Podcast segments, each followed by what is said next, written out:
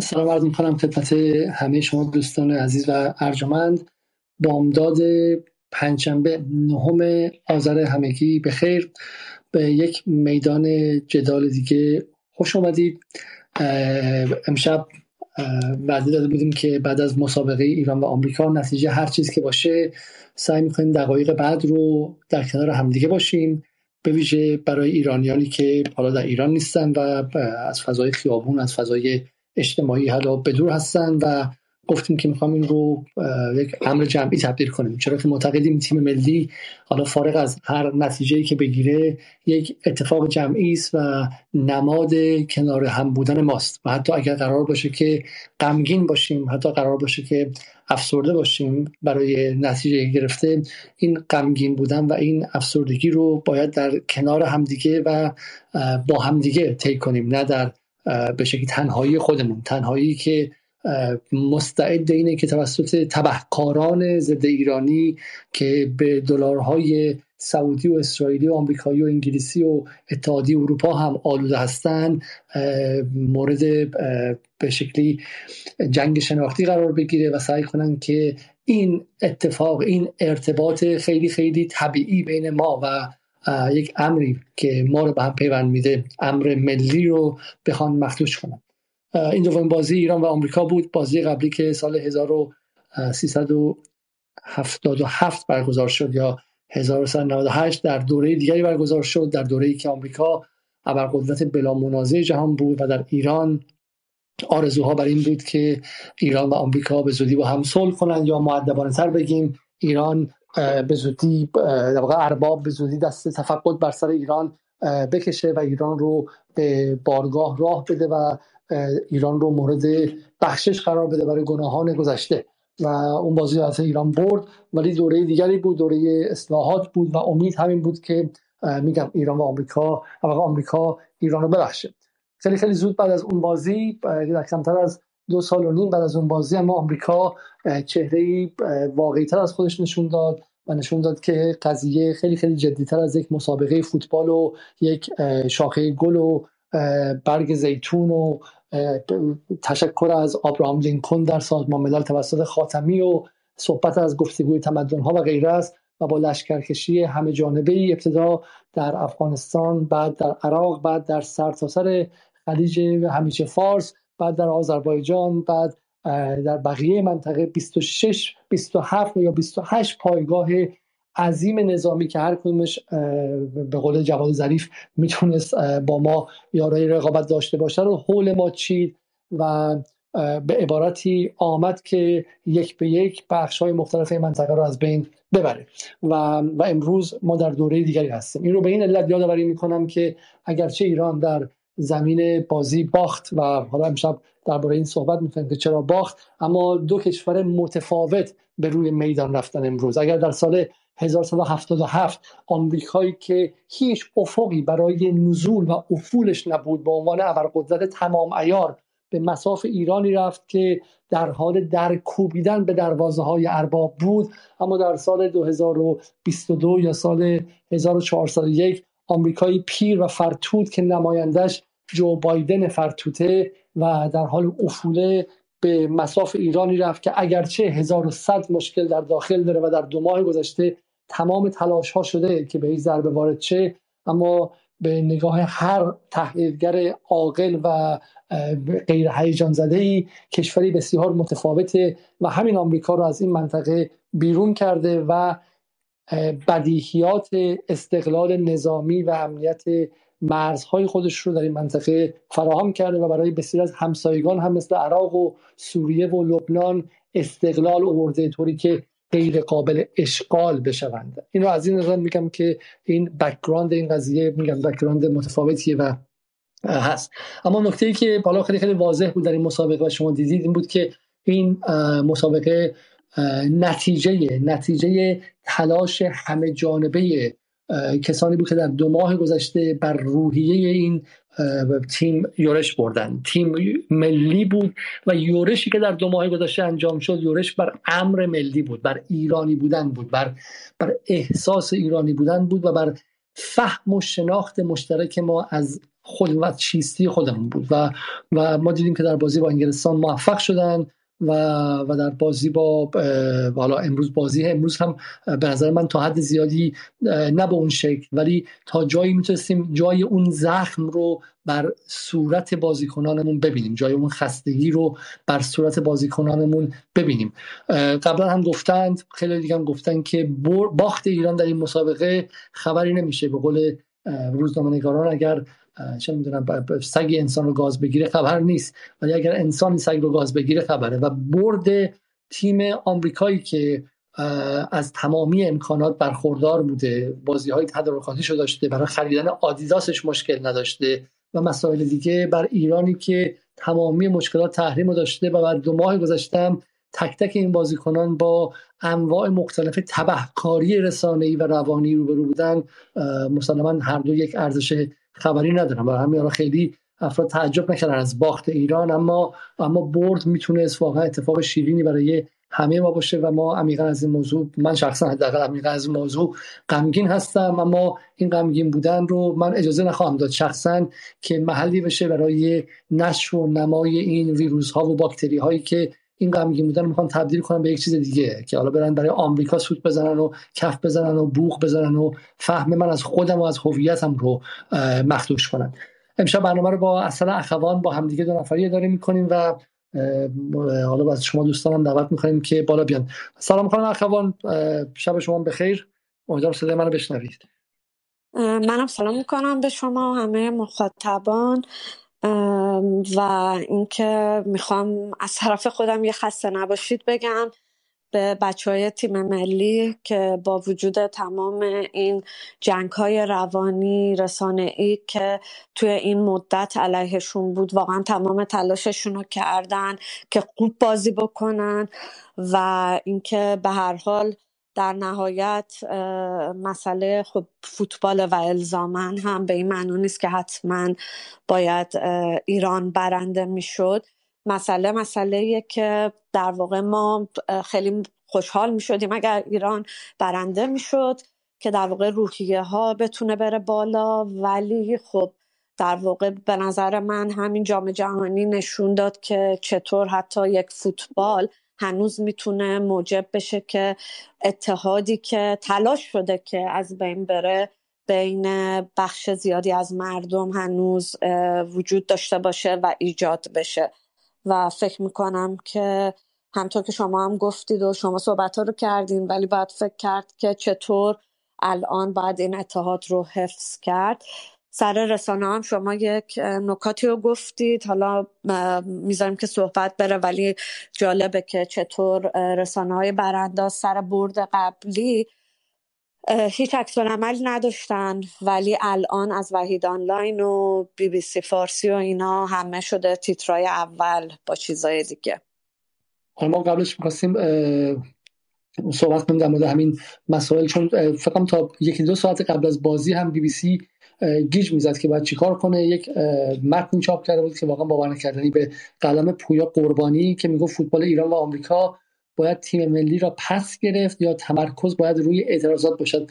با چهره زنی که شماره 22 از محسا امنیه دست گرفته و از چشماش خون میومد مثل تصاویری که در هالووین مثلا نگه میدارن. و سوالش این بود که میگه بعد از بازی و پیروزی ولز به نظر مثل گروهی از هواداران فوتبال ایران می‌گویند باید تیم ملی را پس گرفت و از فرصت های آن در خیابان بهره جز و گروه دیگر کماکان میگن فوتبال فاقد اهمیت است و تمرکز اصلی باید بر اعتراضات باشد. به عبارتی حدود تا دو سه ساعت قبل از بازی هم نگران بودن که اگر ایران ببره و مثلا مردم شادشن به خیابون بریزن ما عقب افتادیم و مسیر اشتباه را قرار گرفتیم. پس بریم با سوء استفاده و با فرصت طلبی بپریم و جامون رو عوض کنیم و از به شکلی مقابله با تیم ملی به حمایت از تیم ملی بپردازیم. حتی ما الان اینها الان خوشحال هستن و گمان می‌خوان که به پیروزی رسن و واقعا چه سطحی از شناعت من بازی رو از BBC iPlayer و از شبکه دوم بی بی سی انگلیس می‌دیدم و مجریان سفید پوست انگلیسی که در انگلستان به دنیا آمدن بزرگ شدن و سفید پوستن.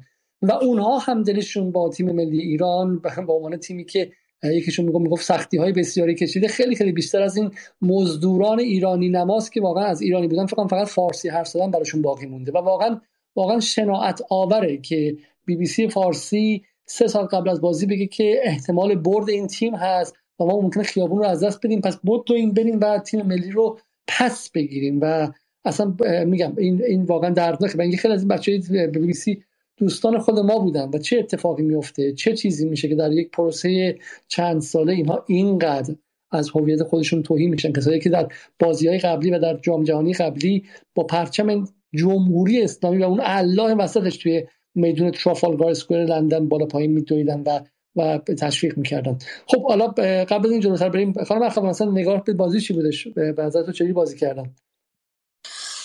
واقعیت به نظرم نیمه اول مخصوصا شاید ترسی بود که کیروش داشت یا به حال فضای روب و وحشتی که بود.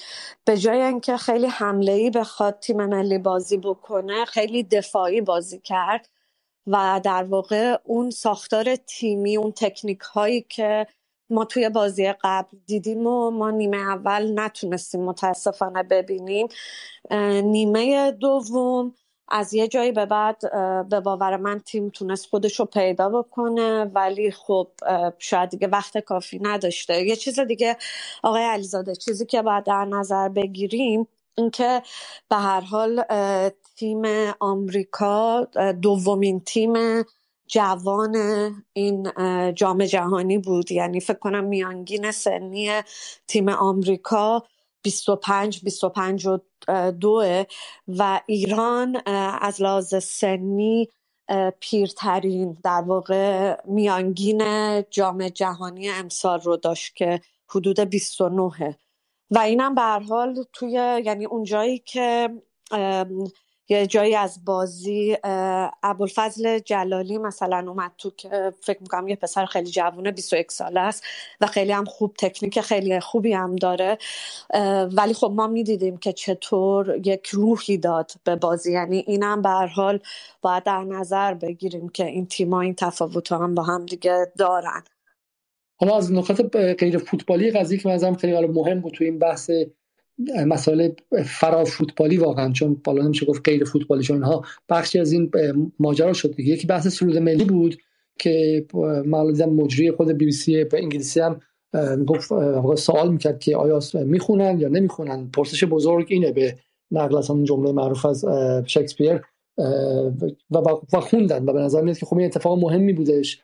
که به رغم همه تلاش ها برای اینکه میگم بین تیم و هویت تیم اختلاف بندازن ولی حداقل سرود ملی خوندن. به من خیلی جالب و دومیش این بود که سر تا سر ورزشگاه فریاد ایران ایران بود و تا لحظه آخر هم کنار ایران مونده. حالا من بعد از مسابقه دیگه واقعا ندیدم و حداقل دوربین که دوربین فیفاست مرتب زنان ایرانی مردان ایرانی و و بسیاری از زنان ایرانی بیهجاب که با پرچم جمهوری اسلامی هم بودن یعنی با پرچم کامل جمهوری اسلامی بودن و مردم عادی بودن که حالا از خود ایران رفتن یا از حالا به شکلی ایرانیایی مهاجر هستن که رفتن و دوربینی که حداقل در 97 دقیقه من دیدم در 99 دقیقه دیدم به این تصاویر بود. نمی‌دونم حالا در تلویزیون ایران هم این چیزها رو نشون دادن یا ندادن. در همین تصویر حداقل اتفاقی گفته بود در بازی سوم تیم تونسته بود رابطش با تماشاچیانش رو نرمالایز کنه و طبیعی کنه و واقعا ای کاش ای کاش این اتفاق زودتر افتاده بود و اون اتفاقات تلخ و به شدت تکان دهنده و مستحلک کننده در بازی اول اتفاق نیفتاده بود و این رو ما می‌بینیم که حالا واقعا ما نیازمند دفاع همه جانبه از مسائل ملیمون در مقابل این نسل جدید جنگ های رسانه‌ای و روانی هستیم. من میرم سراغ آیه بابک رضایی که همیشه آماده هستن. شما چیزی می‌خواید اضافه کنید در مورد مسئله حاشیه؟ خانم اخوان بفرمایید تا بعد با هم دیگه صحبت کنیم.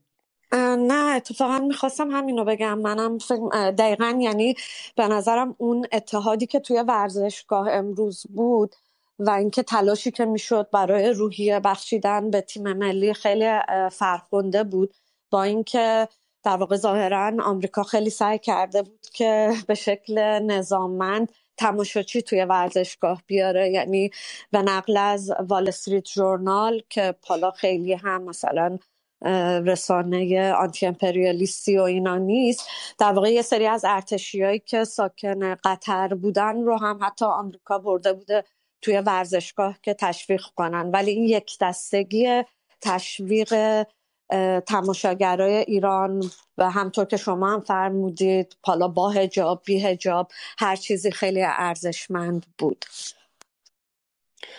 دقیقا این بحث خیلی بحث مهمیه چون اینایی که مرتب میگن که فوتبال سیاسی نکنیم و یک هفته است که میگن که توی بازی ایران و ولز اینها که رفتن مزدور بودن. اصلا واقعا من شخصا خجالت می‌کشم این بحث ها رو واقعا مطرح می‌کنه خارج از فضای حباب شکل گرفته در ایران اینا رو که من برای دوستان انگلیسی برای به شکلی اطرافیان انگلیسی و غیر ایرانی که میگم مثلا مخشون سود می‌کشه که مثلا ما داریم در مورد این حرف حرف می‌زنیم که ادعی گفتن کسایی که تیم ملی ایران تو ورزشگاه دیدن مثلا مزدور بودن و اصلا ولی به رغم همه این حرفا اتفاقا دیدیم که اون طرف لشکر کشی کرد و سرباز با خودش برد. سربازانی که حالا در به شکلی پایگاه چهارم و پنجم گفتم پایگاه چهارم آمریکا در منطقه است رو برداشتن بردن. اونجا به عنوان تماشاچی به نقل از واسی جورنال و و همینطور اینه که میگن فوتبال سیاسی نکنید و غیره. این هم نکته جالبیه. بذار بریم سراغ آیه صدیق اول. آیه صدیق سلام. شما بازی رو تو عراق دیدی درسته؟ سلام عرض می‌کنم. بله صدای منو دارین؟ درست؟ صدای من بله عالی عالی. بله بله. بله من بازی رو توی عراق دیدم و به توی یه کافه مردمی رفتم نشستم و دور تا دورم هم جوونا و بلان پیرمردای عراقی بودن که قلیون میکشیدن و چای میخوردن و بازی رو نگاه می‌کردن. و چند تا نکته دارم. حالا به این به این هم می‌رسم. اگر اجازه بدید این چند تا نکته رو پشت سر هم بگم چون می‌خوام دقیقا به همین موضوع عراق بودنم اشاره بکنم. اولا اینکه من بسیار عصبانی ام نه از شکست تیم ملی.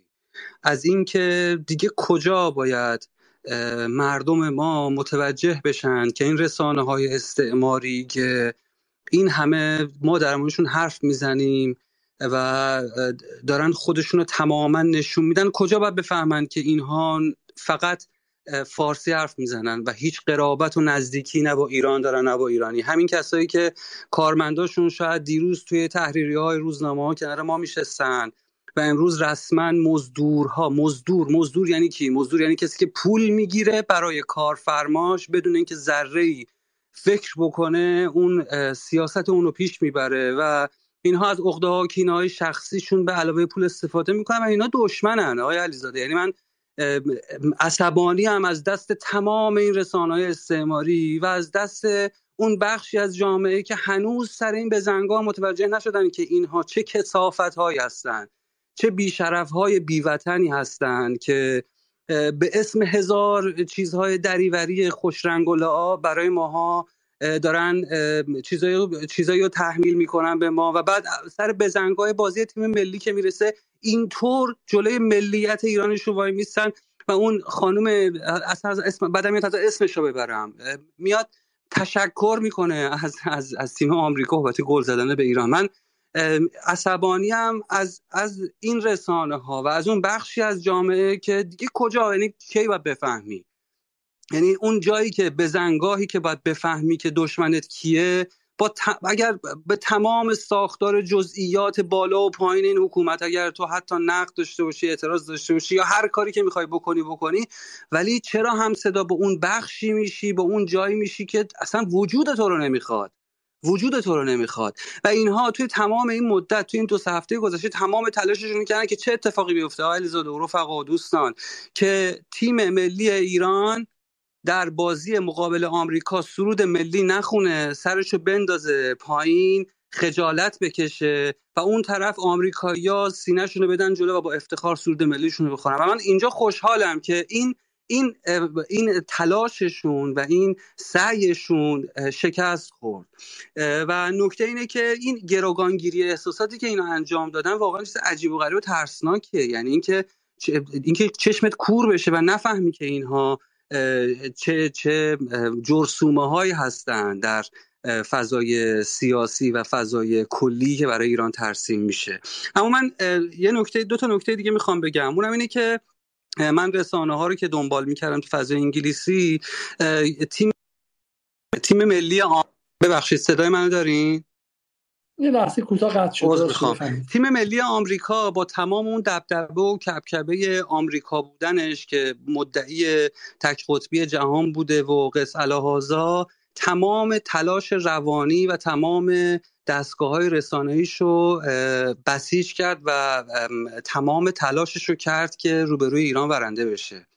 یعنی اون آمریکا با اون ید و بیزا و بزرگیش تمام تمرکزش روی روی پیروزی جلوی ایران بود. جلوی ایرانی که همین رسانه های استعماری انقدر توی سرش می‌زنن و تحقیرش می‌کنن. و این نشونه اهمیت ایران در نظم جهان و در این منطقه و در جهانی که ما داریم زندگی می‌کنیم. اگر ما اینها رو نبینیم به نظرمون اون این این این این نکته خیلی مهمیه که تمام توان رسانه های آمریکایی توی این چند روز قبل از بازی با ایران روی همین موضوع بازی با ایران بود. و این نشون دهنده اینه که این توی خیابونای عراق شاید ایران بره بره می‌کردن یعنی ایران برو برو می‌کردن. ولی در بزنگاهی مثل بازی مقابل آمریکا یک صدا در کافه های عراقی و در اون کافه‌ای که من بودم به خصوص حالا جای دیگه همینطور که شنیدم همینطوره بوده. طرفدار تیم ملی بودن و آه میکشیدن از بابت موقعیتایی که ما از دست میدیم. و مجری شبکه اکستراوان و شبکه های دیگری که توی غرب آسیا هستن جز اون به قول معروف رسانه هایی که مستعمره هستن همشون طرفدار تیم ملی ایران بودن. این بزنگاه ها بزنگاه هایی که اون دل آدم ها بروز پیدا می‌کنه و لحظه جلوه اون دل و تمام اون جنگ های رسانه ای که انجام شده اینجا باطل میشه. و من خیلی سریح می‌خوام بگم به تمام کسی که تو این اسپیسن یا جاهای دیگه یعنی حالا من نمی‌دونم صدا می‌رسه نمی‌رسه بهشون ولی واقعا من این این خط قرمزه. یعنی اگر لحظه که امشب ایران داشت جلوی آمریکا بازی می‌کرد در دلت واقعا از از باخت تیم ملی ایرانت خوشحال شدی کاری دیگه برای تو نمیشه کرد. ولی اون کسانی که دلشون ناراحت شد از این شکست اونا کسایی که باید اون دل و سرند قرار بدن و مقیاس قرار بدن برای فهم موضوعات بزرگتر و بفهمن که رسانه های استعماری و این جریان سازی ها و این جنگ هیبریدی چطور می‌تونه از احساسات و از آسیب ها گروگانگیری بکنه برای اینکه سیاست های خودش رو پیش ببره؟ عذر می‌خوام. من نقطه می‌ذارم حرفمو در خدمتتون هستم. خیلی ممنون آقای رضا صدیق. ما به شما حتما برمیگردیم. نکات مهمی رو خیلی مطرح کردید. فقط قبل از اون آقای هومن زندیزاده ایشون الان توی میدون ولیعصر تهران هستن. شما نظرتون راجع به در واقع فضایی که الان وجود داره آقای زندیزاده چیه و صحبت هایی که آقای صدیق گفتن و اینکه در واقع شما بازی رو کجا دیدید و فضا و جو الان چطوره؟ من شما رو آوردم بالا که اگر احیانا اونجا شلوغه یا در واقع شما قطع بشید به قبلش بتونید صحبت کنید. خیلی ممنون. ببین بحثی که وجود داره اینه که اینجا ما رفتیم یه کافه نشستیم بازی دیگه پنجا نفری هم اونجا بودن و ولی داستانی که هست اینه که مثلا تو اون جایی که ما نشسته بودیم تعداد افرادی که طرفدار تیم ملی بودن خیلی بیشتر بودن. من اگه که اجازه بدین دو دقیقه دیگه راحت تر می‌تونم صحبت کنم. ببخشید خیلی عوض می‌خوام. امکانش هست؟ خواهش می‌کنم. حتما حتما. خیلی عوض می‌خوام. خب آیه بابک رضایی می‌خوام می‌خوام شما صحبت کنم اگه آماده هستین. آیه رضایی مثل که افتاد پایین. می‌خوام رو آیا آیه آرس بریم. آیه آرس فکرم بتونن صحبت کنم آیه آرس. بله سلام آقای علیزاده. صدای من میاد؟ صدا شما عالیه. بله بله در خدمتتون هستیم خیلی ممنون. من اول یه نکته فوتبالی می‌خوام بگم بعدم می‌خوام صحبت کنم راجع به خودمون مردم ایران. تیم ما میانگین سنیش بالاترین میانگین سنی جام جهانی بود همونطور که خانم اخوان هم گفتن. تیم آمریکا هم با دومین تیم جوان جام جهانی بود. ما با تقریب خوبی تمام نبردهای تک آمریکا تقریبا تمام بازیکنان خاطر کشور اونجوری با غیرت روی زمین افتاده و داره درد می‌کشه. خیلی جالبه که اینها مفاهیم ما رو گرفتن و مفاهیمی که ما یه موقعی به قول یارو گفتنی سردمدارش بودیم تو دنیا اینها گرفتن و حالا اونها برای خودشون استفاده می‌کنن. من نظر شخصیم رو بگم. به نظر من مسئولین و مربیان وقتی می‌بینن افرادی مثل آقای سردار آزمون و یک سری بازیکنان دیگه طی چند هفته قبل دارن به رسانه دشمن پالس میدن و آب در آسیا به دشمن میریزن یا باید اینها رو خیلی کامل توجیهشون کنن و یا اینکه باید اینها از تیم کنار گذاشته بشن. شاید نظر نامحبوبی باشه ولی به شخصه چیزی که دیدم تو این بازی این بود که آقای سردار آزمون داشت راه می‌رفت. یعنی اون جنگندگی که ما انتظار داشتیم رو توی نیمه اول ندیدیم. یعنی من یه چند بارم اومدم توییت کنم بعد گفتم این از اون توییت که احتمالا مخاطب ناپسنده و انجامش ندادم. این جنبه فوتبالی ماجرا. حالا در مورد شهروندان خائن می‌خوایم صحبت کنیم. آقای علیزاده من ابتدای تبریک می‌خوام بهشون بگم. یه تبریک به همه بیوطنهایی که آرزوی باخت تیم ملی رو داشتند با هر توجیه کودکانه ای حالا با این توجیهات کودکانه که این تیم تیم رژیمه تیم جمهوری اسلامیه.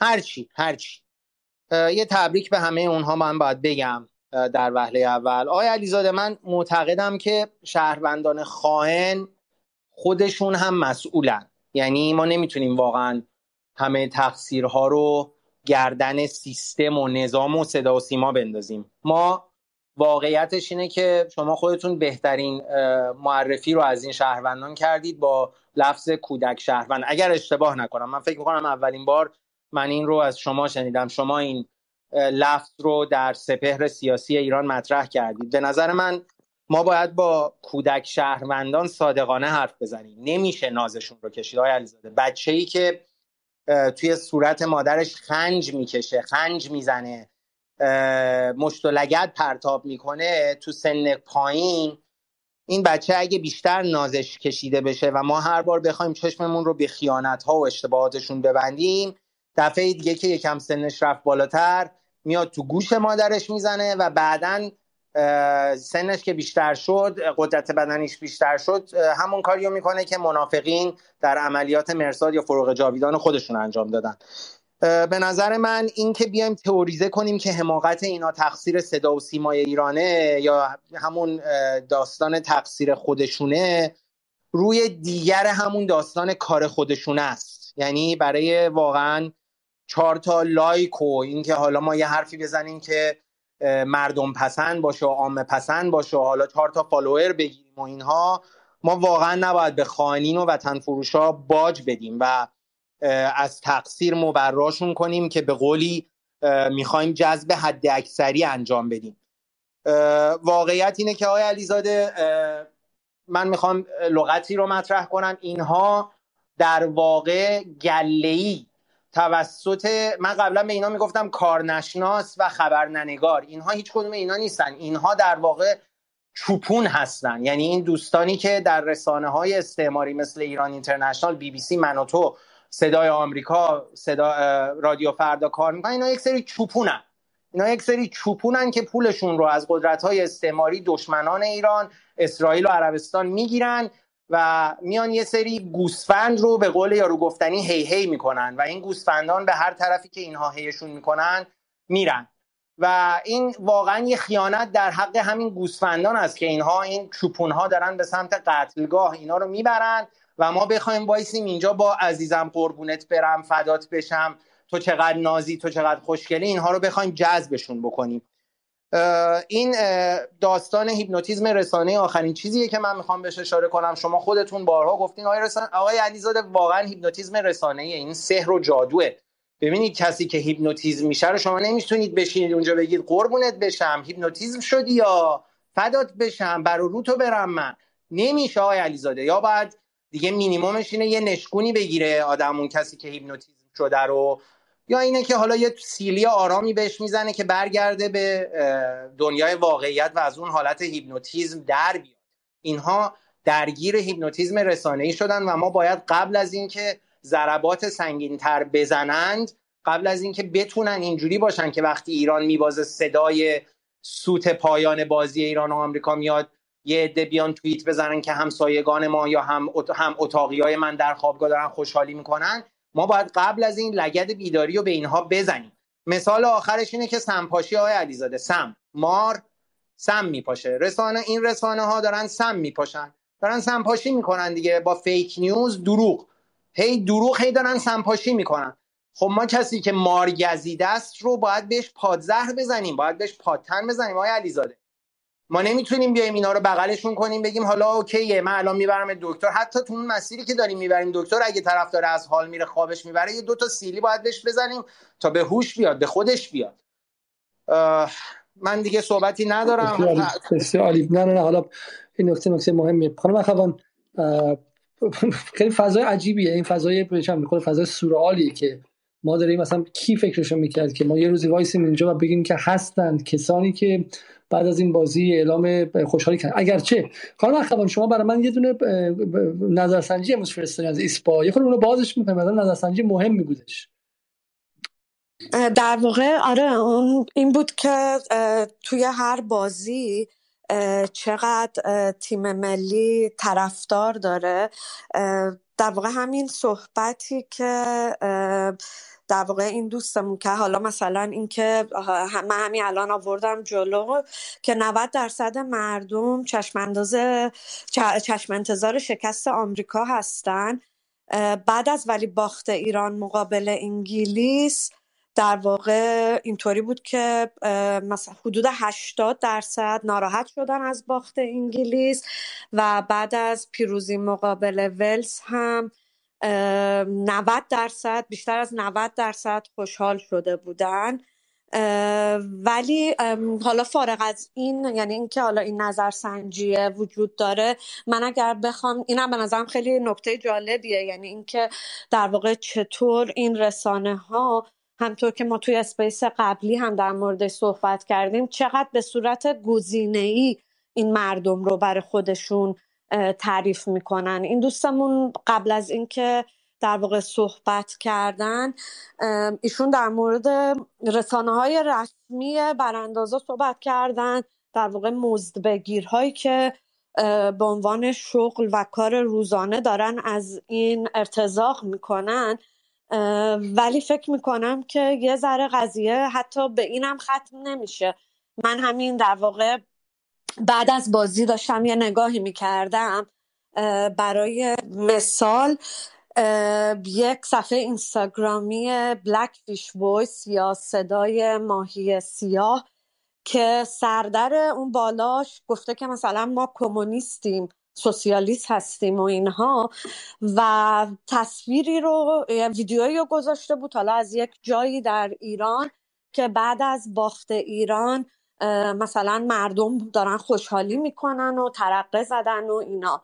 دقت کنین آقای علیزاده یعنی در واقع چطور میشه آدم خودش رو سوسیالیست تعریف بکنه و از باخت ایران مقابل آمریکا یعنی مقابل اون آمریکایی که دیگه در واقع شناخته شده است به عنوان مرکز امپریالیسم خوشحالی رو نشون بده.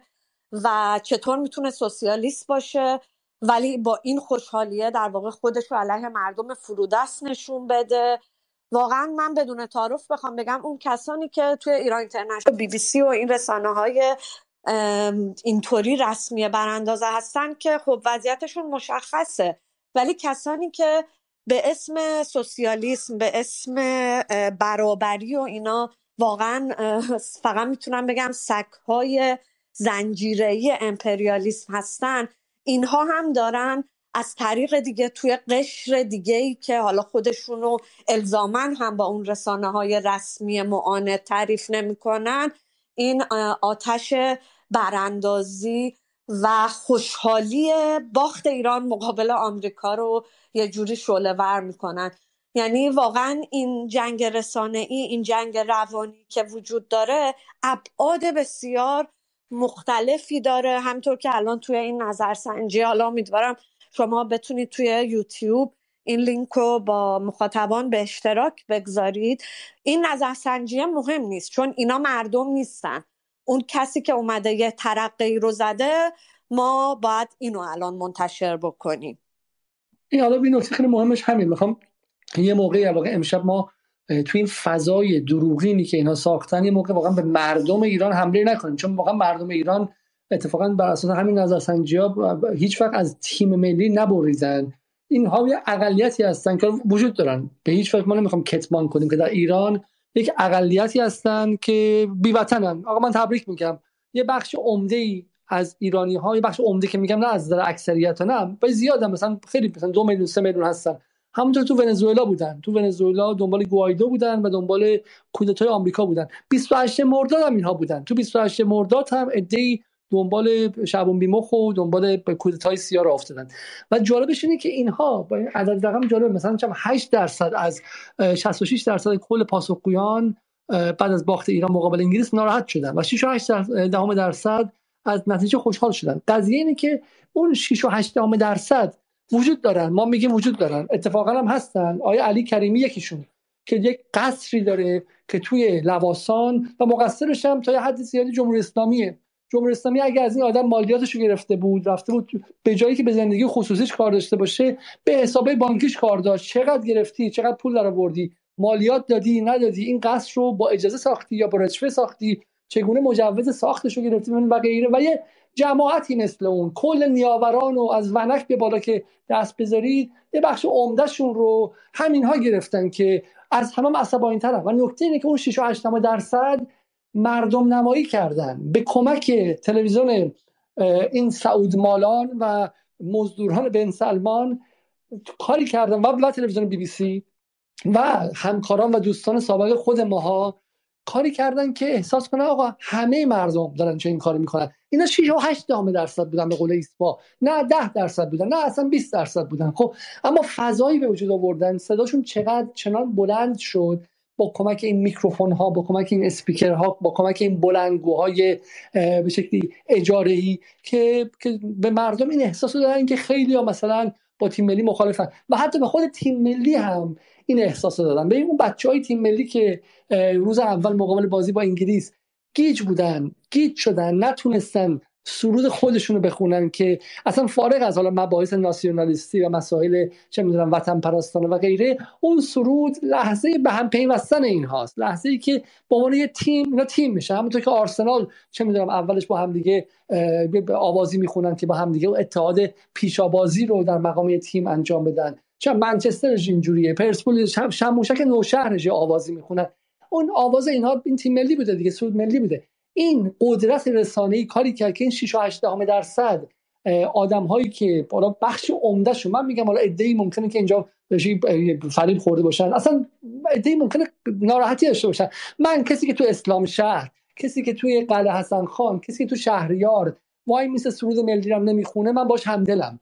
من با کسی که تو آبان 98 زدن چه می‌دونم اطرافیانش رو حسن روحانی و بقیه تیرباران کردن و کشتن و از جمهوری اسلامی بریده هم دلم. ولی ببینید که از اون 6 8 درصدی که ایسپا داره میگه یه بخش عمدهشون یه بخش خیلی عمدهشون اون قلعه حسن خانیا نیستن. اون نیاورانیا و الهیه یا و خیابون فرشته یا و اون فرمانی نشینهایی هستن که خودشون دلیل این وضعیتن. اینو باید مراقب باشید کسانی که دزدی هاشون راندخاری هاشون کسافتی که به کشور زدن. دلیل این وضعیت الان بلند وایستادن و دارن شمشیر می‌کشن به روی ایران به روی امر ملی ایران به روی تیم ملی ایران و الان دارن توی اونجاها ویسکی پشت ویسکی و شامپاین پشت شامپاین باز می‌کنن به سلامتی تیم ملی آمریکا. بعید عجیب نیستش خیلیشون پاسپورت آمریکایی دارن خیلیشون پاسپورت کانادایی دارن. خیلیشون پاسپورت انگلیسی و جاهای دیگه دارن تو تهران زندگی می‌کنن. همونطور که تو 400 سال گذشته یه بخش عمده از کشورهای پیرامونی که نوکران استعمار بودن اونجا زندگی می‌کردن. توی استخراج منابع به ارباب انگلیسی و فرانسوی و بلژیکی و هلندی کمک می‌کردن. بعد اربابم تفقد می‌کرد میذاش که مثلا چه می‌دونم یه خونم توی لندن داشته باشن تو آمستردام و توی واشنگتن داشته باشن. برای همین این دقیقا همون دستن. این کسایی که اربده می‌زنن و تیم ملی آمریکا خوششون میاد اینا شهروند خودشون شهروندان به قول معروف افتخاری یا شاید واقعی جهان آمریکایی و دولت آمریکایی میدن برای همین وطن ندارن. ولی اون قلعه حسن خانیه رو که اگه عصبانی و به حق عصبانی از رو بیعدالتی اون رو نباید تاروند. اون متعلق به این کشور و باید بهش خاک داد. به نظر من این تفکیک رو باید کرد و این تفکیک به شدت طبقاتی از نظر من. حالا می‌خوام بریم سراغ آقای رضایی خانم اخوانی خانم بحث فوتبالی خانم آقای رضایی و باز برگردیم. سلام عرض می‌کنم آقای علیزاده خانم اخوان همه شنوندگان حاضران و قایبان.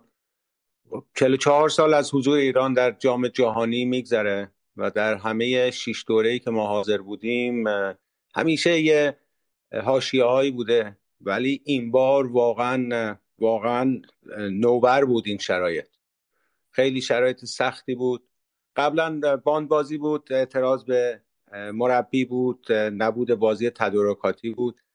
ولی این بار واقعا واقعا خیلی قریبانه و مظلومانه بود. ولی باز من خسته نباشید میگم به تیم ملی. آقای علیزاده اگر اجازه دارم یه متنی من نوشتم خیلی هول هولکی. این رو برای شما بخونم. حالا یه مرسی توری یا یه دل نوشته از یه آدم ادالتخواه ضد امپریالیست ایران دوست عشق فوتبال هست مطلعش یک یک تضمینی هست به یک بیت از صحاب اصفهانی و در وسطش هم یک جایی وام گرفتم از شعر آقای کسرایی. شب هجر است و میخندم که شاید چرخ پندارد که امشب شب وصل است و زود دارد به پایانش. اما من نمیخندم و امشب نخواهم خفت. ساز و دهل کجاست؟ آهای دهل چی؟ بکوب بر سر غم. چهل و چهار سال گذشت از خبر کیهان ورزشی. همیشه خواستن توانستن نیست. به پرو باخته بودیم و باید به خانه برمیگشتیم. امشب هم باید برگردیم. از من چه دست ها به دعا مانده روز و شب؟ اینها چه می شود باور کنم که دل روزی نمی تبد نفرین بر این دروغ دروغ حراسناک امشب شب اعتراف دنیا به حضور ما به زندگی ما به تسلیم نشدن و سخت جانی ایران است. امشب سالهایی بود که دوید و خرمشهر را دوباره آزاد کرد. امشب آن شبی است که دستها به دعا ماند و ما جامهای توهی را به یاد دستهای توهی نوشیدیم که ناتوانی از دستهای توهی است نه نادانی. فردا حتما امام حامد با جنرال ها در اتاق جنگ جنگ ناتو هایفای خواهد کرد. فردا آه هست فردا فردا در فضای مجاز فقط به فارسی نخواهم نوشت. به انگلیسی به هلندی به روسی به عربی به زبان قبایل آفریقایی به زبان سرخپوستان کانادایی به زبان محور مقاومت. فردا به زبان همه کائنات فریاد خواهم زد که ما هستیم. که ما میمانیم. فردا حسن عباسی خجالت خواهد کشید. فردا علی دایی پشیمان خواهد شد. فردا علی کریمی به فکر فرو خواهد رفت. فردا جنگ جشن کرکس هاست بر گریه جوانان ایران. فردا اجاز گوی چرمین آشتی خواهد آورد برای ایران برای همیشه تا باد نامت بلند باده ایران. در خدمت هستم آقای علیزاده. خیلی خیلی ممنون رضایی و متشکرم از شما. من خواهم برم سراغ امیر حسین که کمران پسر 17 18 سال است و یه دهه 80 سلام امیر حسین جان صدای من میشنوید شما؟ سلام علیزاده بله صدای شما رو میشنوم. خب شما بازی رو کجا دیدی والا من بازی خونه در کنار خانواده و داییام دیدم. و اگر بخوام اولا من سلام می‌کنم خدمت به همه کسایی که دارن گوش میدن صدای منو خب من اولین باره که صحبت می‌کنم و خب بذاره برام سخته راحت صحبت نه اصلا سخت نمیشه. فقط به فقط به مخاطب بگو. گمانم شما سال آخر دبیرستان هستی درسته؟ من س... تازه وارد دانشگاه شدم. آ وارد دانشگاه شدم عذر می‌خوام. من خب بسیار کدوم دانشگاه؟ دانشگاه سراسری قم. بس... بسیار آیا علیزاده راستش رو بخواین من تا دقیقه 99 بازی که حالا وقت اضافه بود در حال داد زدن بودم و خب واقعا متوجه نمیشم این ناراحت این خوشحالی که سری برای برد تیم آمریکا می‌کنن. و اگه بخوام لحاظ فوتبالی بگم بازیو ما تاریخ به ما ثابت کرده که هر زمانی که تیم ما دفاعی بازی کرده بود نتیجه خوبی نداده و امشب هم همین بود. اگر تیم ما مثل بازی ولز بازی می‌کرد به نظر من کاملا می‌تونست نتیجه که اونجا گرفت رو حداقل یک مساوی بگیره از این بازی. و یه چیزی که من خیلی برام جالب بود های علیزاده این بود که تمام عرب ها و مسلمون ها و حالا اونایی که تیمشون میشه گفت آسیایی یا حالا حتی اینطور بودن. طرفدار تیم ایران بودن. چون ایران به نظرم تنها تیمی بود که باختش جلوی آمریکا. نه تنها فوتبالی بود بلکه قدرت نمایی یک تیم آسیایی و یک تیم مسلمان بود و باختش می‌تونست خیلی خوب باشه. ولی خب متاسفانه ما بردش. یعنی متاسفانه ما باختیم مقابل آمریکا و این هم خیلی ناراحت کننده بود و من می‌دیدم کسی که خیلی ناراحتن و یه چیزی که متوجه نمیشم خوشحالی سری از این افراده. و من, من از بیرون خونه صدای بوغ صدای موزیک صدای جیغداد و دستی رو میشیدم که واقعا دلم شکست یعنی بیشتر از اون باختمون دلم شکست. و اینی که خب به قول شما هیپنوتیزم رسانه‌ای که برای این حالا حالا دوستا چی از دوستا با هم دیگه پیام رد بعد که این فضای مثلا همکلاسی ها به شکلی هم رشته یاد دوست بچه‌های دانشگاهتون تو این مدتی که از بازی گذشته خبری گرفتین تو این گروه ها اکثرا ناراحتم ولی خب اون ای که خوشحالن همون ای که به براندازی ایمان دارن به جابجا جا کردن حکومت ایمان دارن. این واقع اقلیتی که ولی رادیکال هم دیگه برای همین صدا بله بله, بله. حاضرن حاضرن صحبت کنند و یه بله. اکثریتی خاموش یه اکثریتی بله. که یعنی زمانی که ایران سوت بازی سوت پایان بازی زده شد شروع کردن پیام دادن به من و اون دوستانم که طرفدار تیم ملی بودن و شروع کردن به فوش دادن و اینکه دیدید باخت دیدید دیدید و خیلی ناراحت کننده بود برای من این خب نکته خیلی جالبش اینه که از روز گذشته CNN. واقعا تعجب آوره چون مثلا با تعجب آور نیست چون بسیاری از خبرهای فیک رو که دیگه از خود داخل اگه بگن باعث عصبانیت مردم میشه پمپاژ می‌کنن به یکی از رسانه‌های خارجی کشور در حال حاضر CNN معلوم نیست توش کیه ولی به نظر میاد که قشنگ شده مخزن فیک نیوز. هم داستان تجاوز دختران بسیار زیبا رو حالا واقعا بسیار زیباش از کجا آمده بود هفته پیش مطرح کرد و امروز هم بحث این که سپاه به خانواده بازیکنان فشار آورده و به قول یکی از این کاربران توییتر میگفتش که سپاه خوب فشار نیاورده چون بازیکنان دارن شل بازی می‌کنن و واقعا اگر سپاه فشار آورده بود فلان می‌کرد. برای بعد به این دوستان بگی که این که تیم جمهوری اسلامیه و به شکلی سپاه بهشون فشار آورده بود. چرا اصلا این تیم باخت؟ بسیار ممنون امیرسان جان. حالا باز به هم دیگه برمیگردیم. اگه حرفی داری در طی برنامه باز به هم برمیگردیم. من می‌خوام سوال آقای زندیزاده یک بار دیگه. آقای زندیزاده می‌تونید صحبت کنی الان؟ بله ببخشید از دفعه اول. اصلا من خواهش می‌کنم. خب یه فضایی به ما بده بگو چه وضعیه و برای ما تصویر کن از داخل میدون ولی است و چهار ولی است. آره من الان در واقع ما پیاده راه افتادیم اومدیم رسیدیم سر فاطمی جای نشستیم. ولی به طور کلی من می‌خوام یکم جلوتر شروع کنم. من امروز رفتم دانشگاه و همه تقریبا همه بچه ها مثلا سر کلاس همگی بحثشون این بود که این تیم ملاست نه تیم ملی. من باز نمی‌خوام دوربری های خودم رو به عنوان معیار این ماجرا نشون بدم. اما یه چیزی هم می‌خوام بگم. اونم این که این ده 20 درصدی که توی ایسپا ازش صحبت می‌کنیم دیگه خودتون می‌دونین دیگه چه نیروی این نیروی ده 20 درصد بیشتره. یعنی توی خیابان شاید تعدادشون هم کمتر باشه در نهایت و اینها ولی صدای بسیار بلندی دارن و تاثیرشون هم روی وضعیت مثلا روحی روانی بقیه جامعه هم خیلی تاثیر زیادی داره. ما رفتیم توی کافه نشستیم حدود 50 نفر آدم بودیم. ده 15 نفرشون رو میشناختیم خودمون بودیم بقیه خب غریبه بودن از قبلش هم گفته بودیم میایم اینجا بازی رو ببینیم کافه دقیقا بغل میدون ولی عصره توی خود میدون بازی رو پخش می‌کردن و خیلی هم نشسته بودن به تماشا. و ما که توی کافه بودیم یه میز بودش که اینا هم از حملات ایران خوشحال میشن هم از حملات آمریکا. یعنی بازی هم هر اتفاقی میافتاد اینا خوشحال بودن انگار. و خیلی ها هستن که اینجوری سویچ می‌کنن هی از روی این روی اون و بالعکس. یه مقدار باید نگران این وضعیت. ما یه طبقه متوسطی رو داریم که در واقع سوختش رو داره از جای دیگر می‌گیره. این طبقه متوسطی که اصطلاحا میگن globalized middle class ی که داره سوخت میرسونه به اون رسانه ها از اون سوخت می‌گیره از اون واسه ادامه دادن و خطرناکه. یعنی صدای بوق‌ها و اینهایی که توی خیابون میشنیدی خیلی زیاد بود.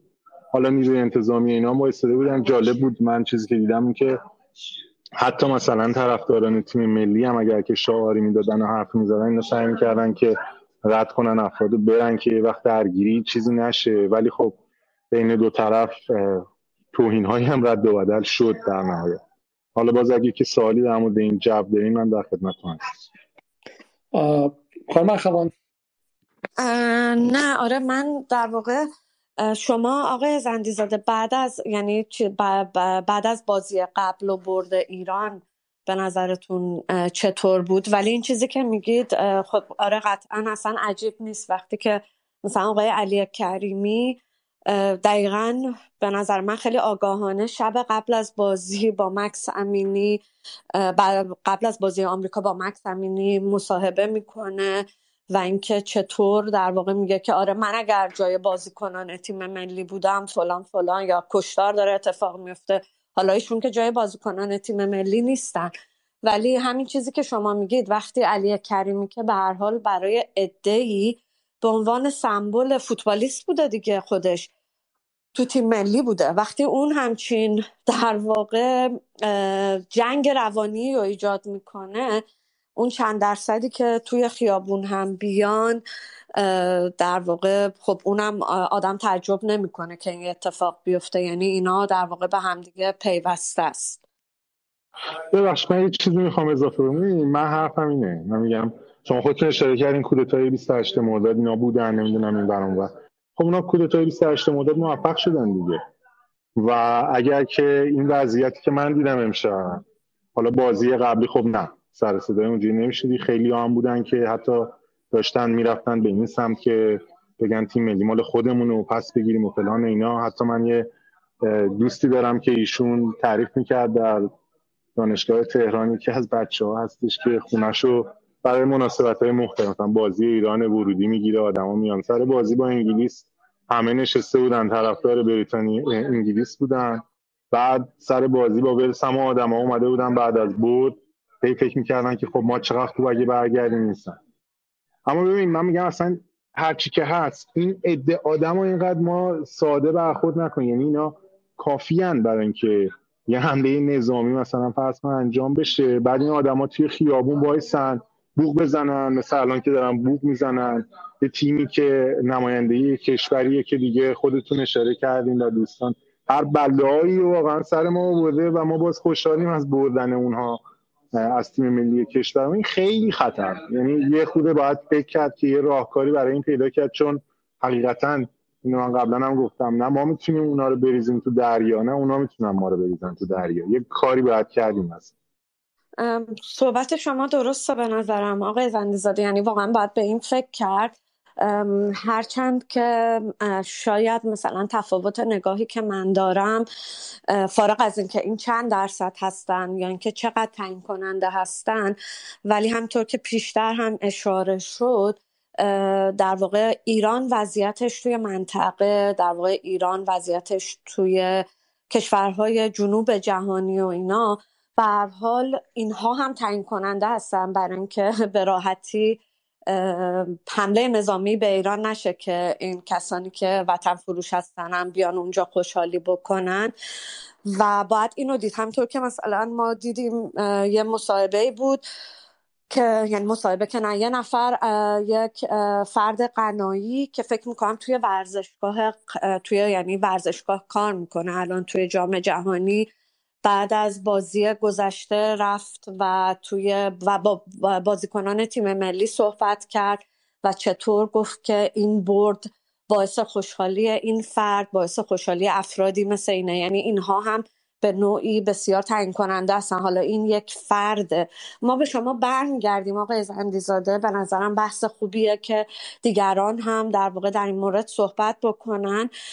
من دوست دارم از آقای محمد امیدوار که ظاهرا ایشون در سوریه هستن و بازی رو اونجا دیدم. از ایشون دعوت کنم که صحبت بکنن و اینکه بازی رو کجا دیدن و اینکه با چه کسانی و اینکه در واقع جو اونجایی که ایشون بودن در طول بازی و بعد از باخت ایران چطور بوده. سلام خوبین؟ من صدای من خوب دارین؟ الان چون هنسفیری ندارم. بله خوب میاد. بله, بله. من توی سوریه اول یه کافه رفتم چون خلوت بود. عوض کردم رفتم یه کافه شلوغتر که ببینم جو بعد فکر می‌کردم چون من تنها فقط یه ایرانی بودم وسط جمع ریاکشن هم خیلی نسبت بقیه بیشتر باشه.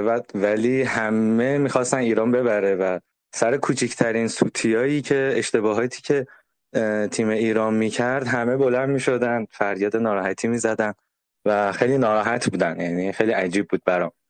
حتی سوریه حتی اون کافه توی منطقه بود که خیلی قشر متوسط به بالا بودن یعنی شاید خانماش هم هیچ کدوم هجاب نداشتن ولی خیلی طرفدار ایران بودن و خیلی تشویق می‌کردن. آخرش هم چون من عربیم اصلا خوب نیست این بعضی از کناریام که فهمیده بودن ایرانی هستم کلی میمادن تحلیل می‌گفتن می‌گفتن که ایران بهتر بود ولی شانسش کم بود و از اینجور حرفا. دیگه سال دیگه مرسی. ولی شما تونستید آیا با این افراد مثلا صحبت بکنید که چون به ما می‌بینیم اون جنگ روانی که نمی‌دونم مثلا جنایت های ایران در سوریه و اینا اینا هم به از این رسانه های جریان اصلی همیشه بالا میاد دیگه و این چطور مردم از دست ایران عصبانی شما تونستید آیا با افرادی اونجا صحبت بکنید که در واقع دلیل این طرفداری و ارقشون نسبت به تیم ملی چیه؟ من کلا خیلی وقت نیست سوریه کلا یه هفت هشت روزه یه دفعه از آسمون افتادم تو سوریه و زودم می‌خوام از سوریه برم و خیلی جو نمیشناختم. یعنی حتی مغازهایی که برای خرید میرم خیلی اول میترسیدم که نکنه طرف بفهمه من ایرانی ام موافق یا خب مخالف اینجور چیزا ولی به خاطر اینکه عربیم خیلی بده همه می‌گفتن کجا؟ تا می‌گفتم از ایرانم اینا به که دست بزن رو سینه دست می‌زنن رو سرشو میگن علا رأسی. و ایران مثلا رو شما ها رو سر ما جا داری و خیلی مدلی من دیدم. حتی من تو مسجد سنیام که مثلا رفتم با ترس و لرز تو مسجد سنی نماز خوندم. اونجا مثلا تا میفهمیدن می‌گفتن هی می‌گفتن از کجایی؟ تا می‌گفتم از ایرانم هی می‌گفتن الارسی و خیلی احترام می‌ذارن. یعنی خیلی اینش بر خودم عجیب بود. یعنی من از روز دوم سوم دیگه نمیترسیدم تا میگن از کجایی بگم از ایرانم.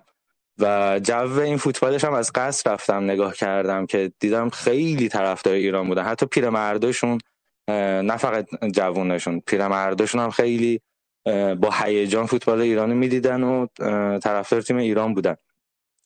و حتی قبلش چند بار هم درباره شلوغی های ایران چند تاشون گفتن. گفتن که خیلی شبیه اول سوریه است. یعنی چند تاشون میپرسیدن که چقدر جدیه. مثلا من هی می‌خوام روحیه بدم بهشون. می‌گفتم که مثلا بعضی از این آتش سوزی ها خیلی مثلا تو بره کوتاهیه. مثلا فقط برای عکس گرفتن و اینجور چیزاست. و خیلی دوستان من حتی خود من تو ایران بودم فضای توییتر اینجور چیزا فضای مجازی می‌دیدیم می اومدیم تو خیابون اومد می تو خیابون واقعا خبر خیلی خبر کمتری هست خبری نیست خیلی از خیابون تهران. بعد می‌گفتن قشنگ شبیه سوریه است قشنگ شبیه سوریه است. بعد ولی نسخه هاشون خیلی خشونت باره یعنی میگن که ایران خیلی داره مماشات می‌کنه ایران خیلی مماشات می‌کنه باید مثل بشار رفتار کنه. بعد و سریع بشار خیلی دیر برخورد کرد با این اعتراضا. برای همین سوریه به این روز افتاد. اگه زودتر برخورد می‌کرد خیلی بهتر می‌شد. الانم سوریه فقط من یه جوش رو بگم شرایطش رو بگم. دمشق توی کل روز چهار ساعت برق داره. کلا بیش از یکی دو ساله که وضعش اینجوریه. دمشق تو کل روز چهار ساعت برق داره. حتی یکی دو تا جوانه که خیلی بیشتر صحبت کردیم می‌گفت هوا شهرهای بیرون از دور از دمشق تو روز یک ساعت داره. تازه نمی‌دونم اون یک ساعت چه ساعتیه. دیگه همین دیگه. اگه سوال دیگه ای دارین جواب میدم صدا من داشتیم بله بله من صدا شما رو داشتم و خیلی خیلی ممنون. این تصویر تصویر جالبی از سوال به خانم اخوانم سوال خیلی به جایی بودش که در سوریه چون تصویری که حالا هست اینه که بس سوریه ها از ما متنفر باشن در این دنیای این دنیای موازی. و شما میگید که حالا در در دمشق حداقل خیلی خیلی متفاوته. ما بحثی درباره صحبت های دوست ما آقای زنجیزان دارم ولی بهش برمیگردم. ولی قبلش می‌خوام آقای حسین زادگان بعید حسین زادگان صحبت کنم. بعدم آقای صدرا آماده که صحبت کنم. بعد برمیگردیم به دوستان دیگه. آقای حسین زادگان بفرمایید. سلام های علیزاده. سلام. عرض می‌کنم خدمت همه دوستان شنونده و سپیکر. من بالا یه نکته بگم می‌خواستم نظرسنجی بگم دیگه خود خانم اخوان اشاره کردن.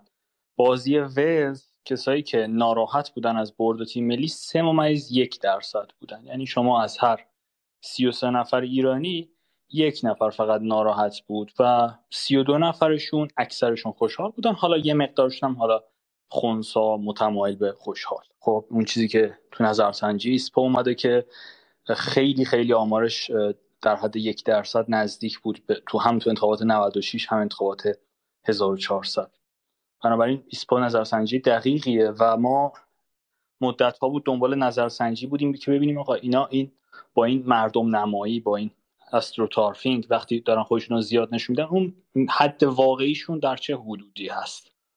و این نظرسنجی یه مقدار کمک کرد که یه مقدار بتونیم یه دیدی پیدا کنیم حداقل تو این زمین ها در مورد اینکه امروز بازی رو خب باختیم منم مثل همه ناراحت شدم اما خیلی مثلا چون از قبل از بازی فکر کرده بودم به همه حالات اینجوری نبود که فقط ذهنم رو مثلا برای برد و مثلا مساوی اینا تنظیم کردم چون می‌دونستم حالا یه درصدی هم ممکنه ببازیم. به حال آمریکا تیم قوی بود. مقابل انگلیس هم خیلی خوب بازی می‌کرد حتی نزدیک بود که مثلا انگلیس گل بخوره از آمریکا.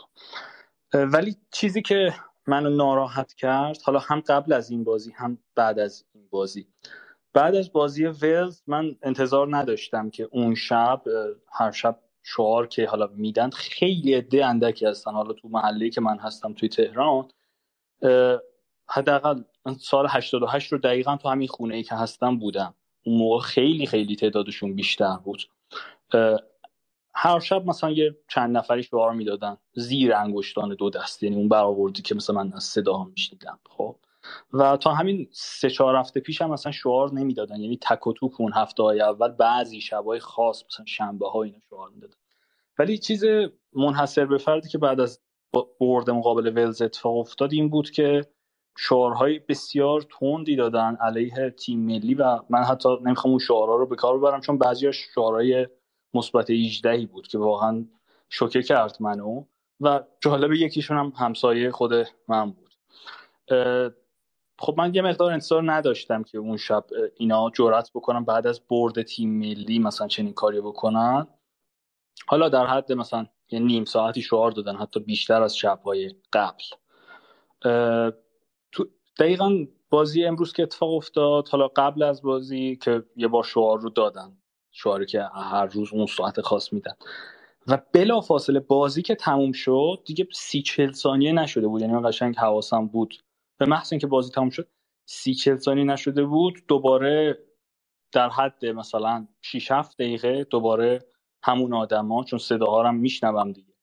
دقیقا همون آدما رفتن و کف و سود زدن هل هله کردن و خیلی واقعا جو ناراحت کننده ای بود. البته خب من دیگه عادت کرده بودم. به حال انتظارشو داشتم چنین کاری بکنم. ولی خب یه مقدار تلخ بود. حتی با اینکه من به حال فاصله دارم با خیابون چند صد متر صدایی مثلا بوغ و اینا هم شنیدم که خب تو بازی مثلا مقابل انگلیس چنین چیزی رو نشنیده بودم.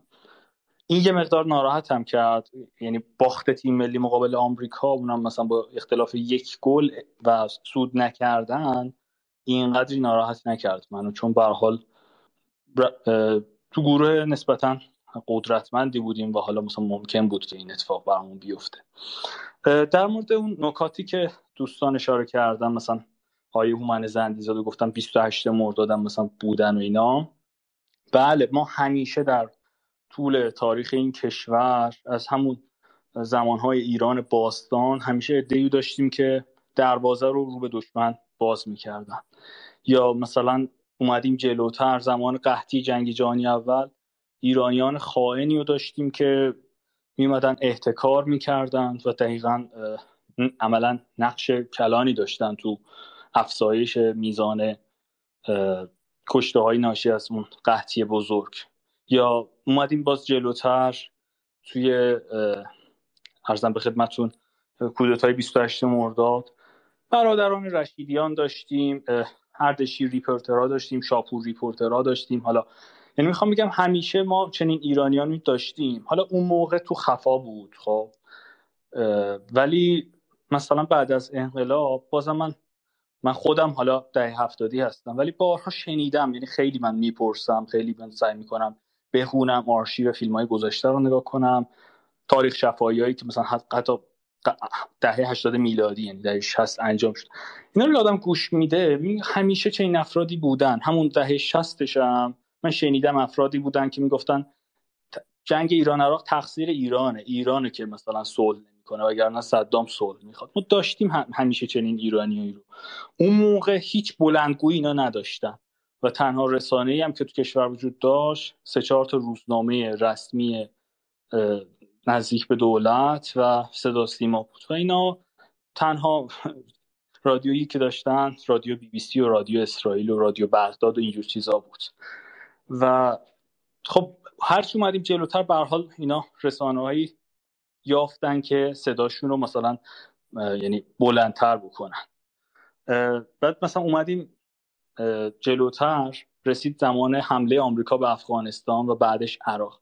من همون موقع خب موقع من کلاس ابتدایی بودم دیگه یعنی هم همزمان حمله به افغانستان و عراق ولی یادم میاد. کاملا جنبندی چشم چشم. همون موقع من یادمه که یه عده می‌گفتن که الان آمریکا حمله می‌کنه به افغانستان و عراق. اینا مثلا تا چند سال دیگه دبی میشه. ما عجب بدبختیم کاش زودتر ما حمله کنه.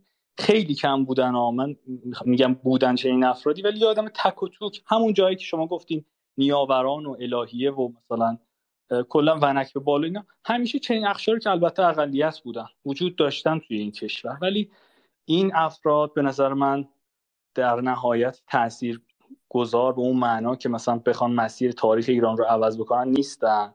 و اون بحث هم که های زنجاد مثلا که مثلا اگه یه روز اینا حمله نظامی خب حمله نظامی که نمی‌تونن بکنن. و میگم اینا واقعا به نظر من درد زایمان وارد شدن ایران به باشگاه قدرت های جهانیه که انشالله در دههای آتی اتفاق خواهد افتاد. به حال این هم چیزای تلخیه. این چیز که این اتفاقات دو ماه اخیر و این جام جهانی به ما نشون داد که باید بحث رسانه دیگه در اولویت و در صدر در صدر اولویت های ما باشه که انشالله دیگه از این به بعد ما شاید چنین صحنه‌ای حداقل خیلی کمتر خب حالا من می‌خواستم سلام عرض کنم خدمت 1340 نفر که در یوتیوب برنامه دنبال می‌کنن. حدودا کاملا 901 نفر در توییتر برنامه دنبال می‌کنن حدودا 300 نفرم در روبیکا که برنامه رو در داخل ایران بدون استفاده از فیلتر شکن دریافت می‌کنن و به همه سلام عرض می‌کنم. دوستان در یوتیوب فقط تقاضا می‌کنم که برنامه رو لایک کنن که به دست دوستان دیگر برسه. و همینطور در دوستان توییتر اونایی که نمی‌خوان حرف بزنن زیر همینجا اگر کامنت بذارم. من می‌تونم کامنت هاشون رو بخونم و حالا به ترتیب میارم بالا. و من یک نکته خیلی ساده بگم که همین روزهایی که ما داریم حرف می‌زنیم یک کشوری که حداقل من شخصا به واسطه سفرهایی که از 8 سالگی به اون کشور از 12 سالگی از 12 سالگی به اون کشور داشتم و چندین بار به سفر رفتم و و پدرم علاقه خیلی خاصی داشته در موردش از کودکی به ما کتاب دادن و خوندیم و و پیشرفتش رو و حرکتش رو در این چند دهه خیلی از نزدیک دنبال کردم یعنی جمهوری خلق چین خب کشوری که نمیشه گفتش که مثل جمهوری اسلامی درش فساد هست. فاسدین رو می‌گیرن و 24 ساعته چه رئیس حزب کمونیست مثلا چوانگجو باشی چه جای دیگه باشی فاسدین رو بدون هیچ مماشاتی کله پا می‌کنن. کشوری که از نظر اقتصادی به هیچ وجهی شبیه جمهوری اسلامی نیست و اقتصادی داره که الان دیگه لازم نیست من شما بگیم. داره به 20 تریلیون دلار جی دی پی می‌رسه و هر کسی بهتون توصیه می‌کنم که فاینانشال تایمز وال استریت جورنال و هر رسانه دیگری که می‌خواین باز کنین صفحات اقتصادیش رو ببینید که چین اینکه داره از آمریکا جلو می‌زنه توهم نیست و به حرف بچه گل درشت نیستش. و کشوری که یک انسجام اجتماعی خیلی وسیع داره. ببینید بعد از داستان تیان‌آنمن قرارداد اجتماعی خیلی خیلی جدی اونجا باز بازسازی شد. و اجازه داد که حزب کمونیست و اون یک ممیز دهم میلیارد نفر بتونن به شکلی برای 50 سال آینده روابطشون ترمیم کنن. و همین الان که شما باز می‌کنید احساس می‌کنید که چین در حال سقوطه. چین دیگه تموم شد. چین دیگه داره کله پا میشه و داره براندازی میشه. همون شد. انقلاب شد. مردم ریختن بیرون. عین تیانانمن و رفتش. یک سال پیش ده ماه پیش اگر شما باز می‌کنید رسانه های جهانی رو پوتین در حال رفتن بود. پوتین داشت خودکشی می‌کرد. پوتین باید به زودی یا بمب اتم می‌زد یا از داخل ارتش روسیه می‌گرفتن و کله پاش می‌کردن و تموم بود. و توی ایران هم توی این دو ماه گذشته آقای خامنه ای چمدونش رو دم در گذاشته و منتظره که تاکسی بیاد ببرتش از اون از اون تونل های زیر پاستور ببرتش به اون فرودگاه مخفی و از ایران فرار کنه. حالا کجا بره من نمی‌دونم. خب آقای خامنه‌ای در حال فراره. منظورم اینه که اگر ما به بوق مردم یعنی اگر ما تحلیل سیاسیمون بوق محور باشه یا فضای مجازی محور باشه اینجاست که ما دچار این خطای تحلیلی میشیم. و برای همینه که خیلی مهمه که ما تحلیل سیاسیمون بر اساس معیارهای objective و عینی و قوانین objective و عینی علوم سیاسی باشه. و علوم سیاسی به ما میگه که جمهوری اسلامی حمله ناپذیره.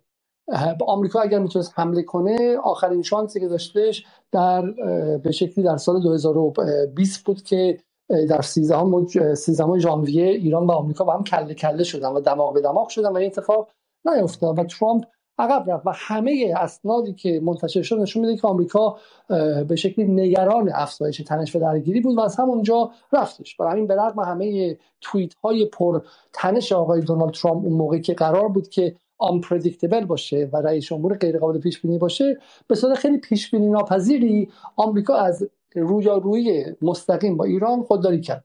اسرائیل هم همینطور. اوج دخالت اسرائیل اینه که بیا به شکل خیلی تروریستی و بزدلانه ای که ماهیت این حکومت از روز اول در سال 1947 و عملیات تروریستی علیه شهروندان انگلیس در هتل دیوید هتل دیوید در فلسطین بود رو همون رو ادامه بده کار تروریستی کنه توی داخل ایران بزنه مثلا شهید فخریزاده رو ترور کنه یا سید خدایی رو ترور کنه یا همین تازگی باز ترور کنه. اینم اوج حرکات اسرائیل. برای همین به نظر من ما حداقل به هیچ وجه نباید ناخواسته و ناخودآگاه همدست این پروپاگانداشیم که تنها و تنها هدفش ترسوندن و روب انداختن به دل شهروندان ایرانیه. برای ما بهش میگیم تروریسم رسانه ای چون کار ترور کار تروریست ایجاد وحشته ترور این ترورایز کردن این وحشت افکندن.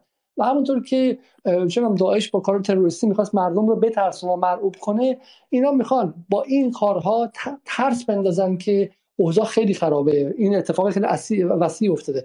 حرف های حسین زلیخان خیلی دقیقه. در اوج دهه 60 که تازه رهبر کاریزماتیکی به اسم روح خمینی بر سر کار بود جنگ بود انقلاب تازه بود دزدی نشده بود نظام فساد نداشت و غیره اگر اون موقع یه چیزی مثل ایران اینترنشنال بود می‌تونستیم ببینیم که چه صدایی از خیابون ها علیه تیم ملی رزمندگان ایران در جبهه میومد همون موقع گوش های خیلی زیادی به رادیو اسرائیل و امواج رادیو امواج شورت ویو اونجا چسبیده بود. یواشک ببینن که رادیو اسرائیل چی داره میگه.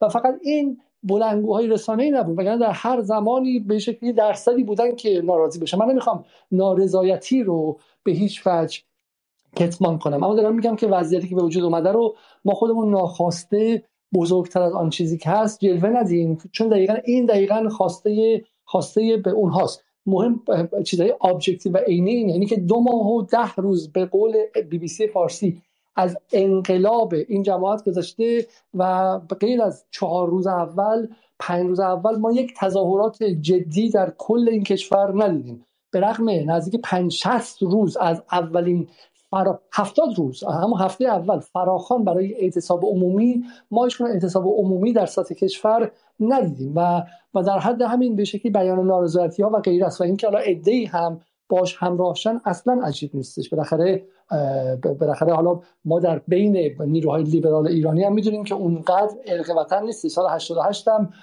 با کوچکترین چیزی به رغم نارضایتی هایی که می‌تونست به حق باشه اما از اون نارضایتی به حق عدول کردن بخششون و از خطوط منافع ملی عبور کردن. دوستانشون در واشنگتن تقاضای تحریم ایران کردن.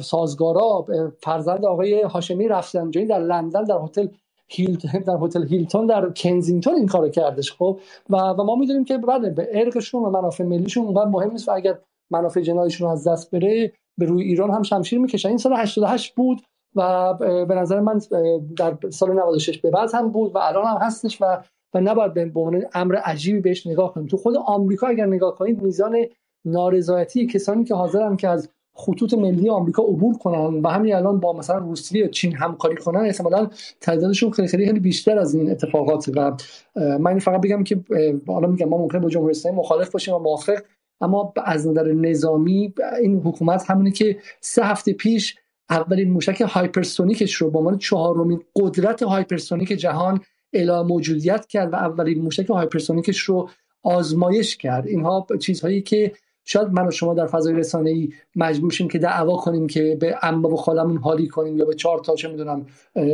به شکلی پسر خاله و با جناق همسایه‌مون بگیم و اونم بگه نه این خبر رو نیستش. ولی آمریکا خیلی خوب می‌دونه CIA خیلی خوب می‌دونه پنتاگون خیلی خوب می‌دونه. برای همین هم هستش که وقتی که قایقای تندرو ایرانی به ناوهای گندبک آمریکایی اختار میدن که وارد مرز ایران دارید میشید برین گمشید اونها میرن و گم میشن. اگر ذره ایران حمله پذیر بود اگر ذره ایران حمله پذیر بود اون نافا اونجا وای میستادن. مثل همه سالهایی در دهه 60 و 70 و 80 ایستادن و قلدری کردن و بارها و بارها و بارها روزانه مرزهای ایران رو رد کردن و ازش تخطی کردن. برای همین من به نظرم این جمله رو حداقل به شکلی روش تجدید نظر کنیم ایران از نظر نظامی حمله ناپذیره. برای همین هستش که اون طرف اومده داره سرمایه گذاری رو روی همین کارها می‌کنه. بحث رسانه رسانه روانی مالی اقتصادی و غیره. و من یک وعده دیگه هم دارم میدم. به رغم همه اتفاقات من گمان می‌کنم که و به رغم همه نقد های خیلی خیلی جدی که به دولت تقریبا میشه گفت نیمه نئولیبرال ابراهیم رئیسی داریم ما در جدال اما می‌تونم بگم که دولت رئیسی تاباوری اقتصاد ایران رو هم خیلی خیلی متفاوت کرده و شاخص های تاباوری اقتصاد ایران هم قابل مقایسه با خورداد سال 1400 که دولت قبلی تحویل داد نیست. برای همین من می‌تونم بگم که مرزهای اقتصادی ایران هم تا حد زیادی ایمنتر شدن و و این دوتا رو من می‌تونم بگم از این حمله پذیریه رو کارو سختتر کردن. میمونه این بحث رسانه‌ای و روانی و, و سیاسی که مسائل خیلی خیلی مهمی هستن. ولی میگم خود ما نباید در نحوه بازنماییمون به شکلی ناخواسته ناخواسته به شکلی کارو سخت کنم خب اینو من ازش عبور کنم و از آقای حسین زاده هم تشکر کنم. چون آقای بفرمایید آقای علیزاده. به نظرم خیلی نکات مهمی رو بهش اشاره کردید که هر کدومش یعنی خیلی از نکاتی که مطرح کردید احتمالا هر کدومش خودش بتونه موضوع اسپیسی بشه که اتفاقا خیلی هم مهمه که بتونیم به این موضوعات بپردازیم. شما به درستی در مورد این مثلا رسانه‌ای مثل بی بی سی و اینا اشاره کردید. من می‌خواستم یه چیزی اضافه بکنم به فرمایشات شما. اینکه در واقع متاسفانه حالا اینا که رسانه های معلوم الحال خارج از کشور هستن ولی ما می‌بینیم که چطور رسانه توی ایران همطور که شما اول سپیس فکر می‌کنم اشاره کردید رسانه که خودشون اصلاح طلب می‌دونن و اینا اینها هم چطور همراه در واقع اون رسانه های غربی آتشی میارن به این مسئله که وجود داره. فارغ از اینکه منم با شما موافقم که در واقع از نظر نظامی و مرزهای ما جامون محکمه.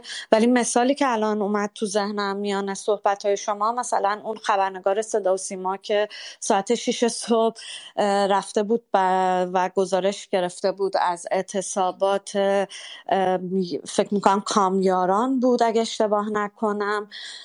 که در واقع یه جوری به چالش بکشه و نشون بده که چطور این اخبار و اینا می‌تونه فکر باشه و اینو برای ایران اینترنشنال فرستاده بود. ولی خب جالبه که قبل از اینکه ایران اینترنشنال بخواد همچین چیزی رو منتشر بکنه هم میهن اینو منتشر کرده بود. یعنی اینکه در واقع این اینکه چطور اینا واکنش یعنی نه منتشر ولی واکنش نشون داده بود و اینکه چطور اینا می‌تونن دست در دست هم کار بکنن.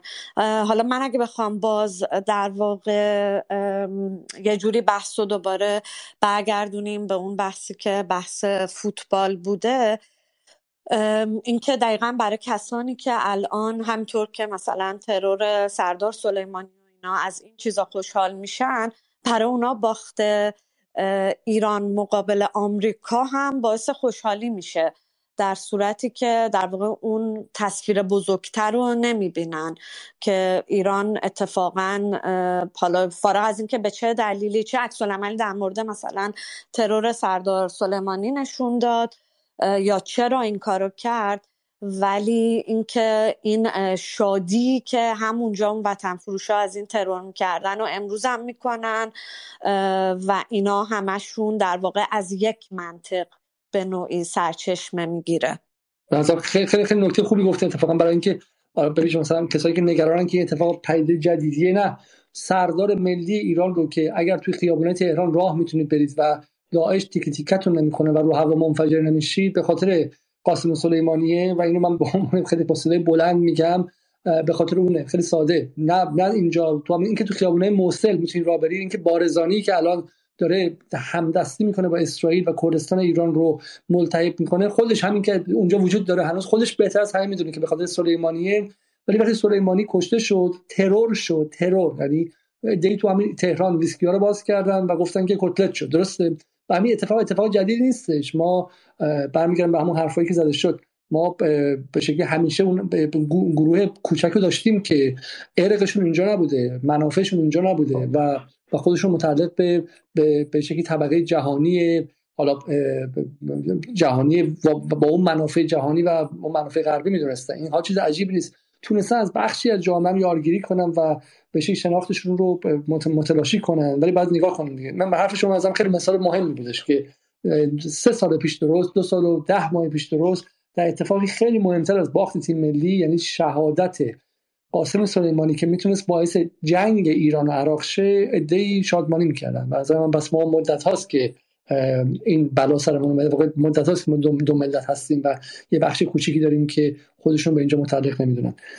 حالا خانم اخوان موافق باشیم بریم بحث فوتبالی کنیم دوباره.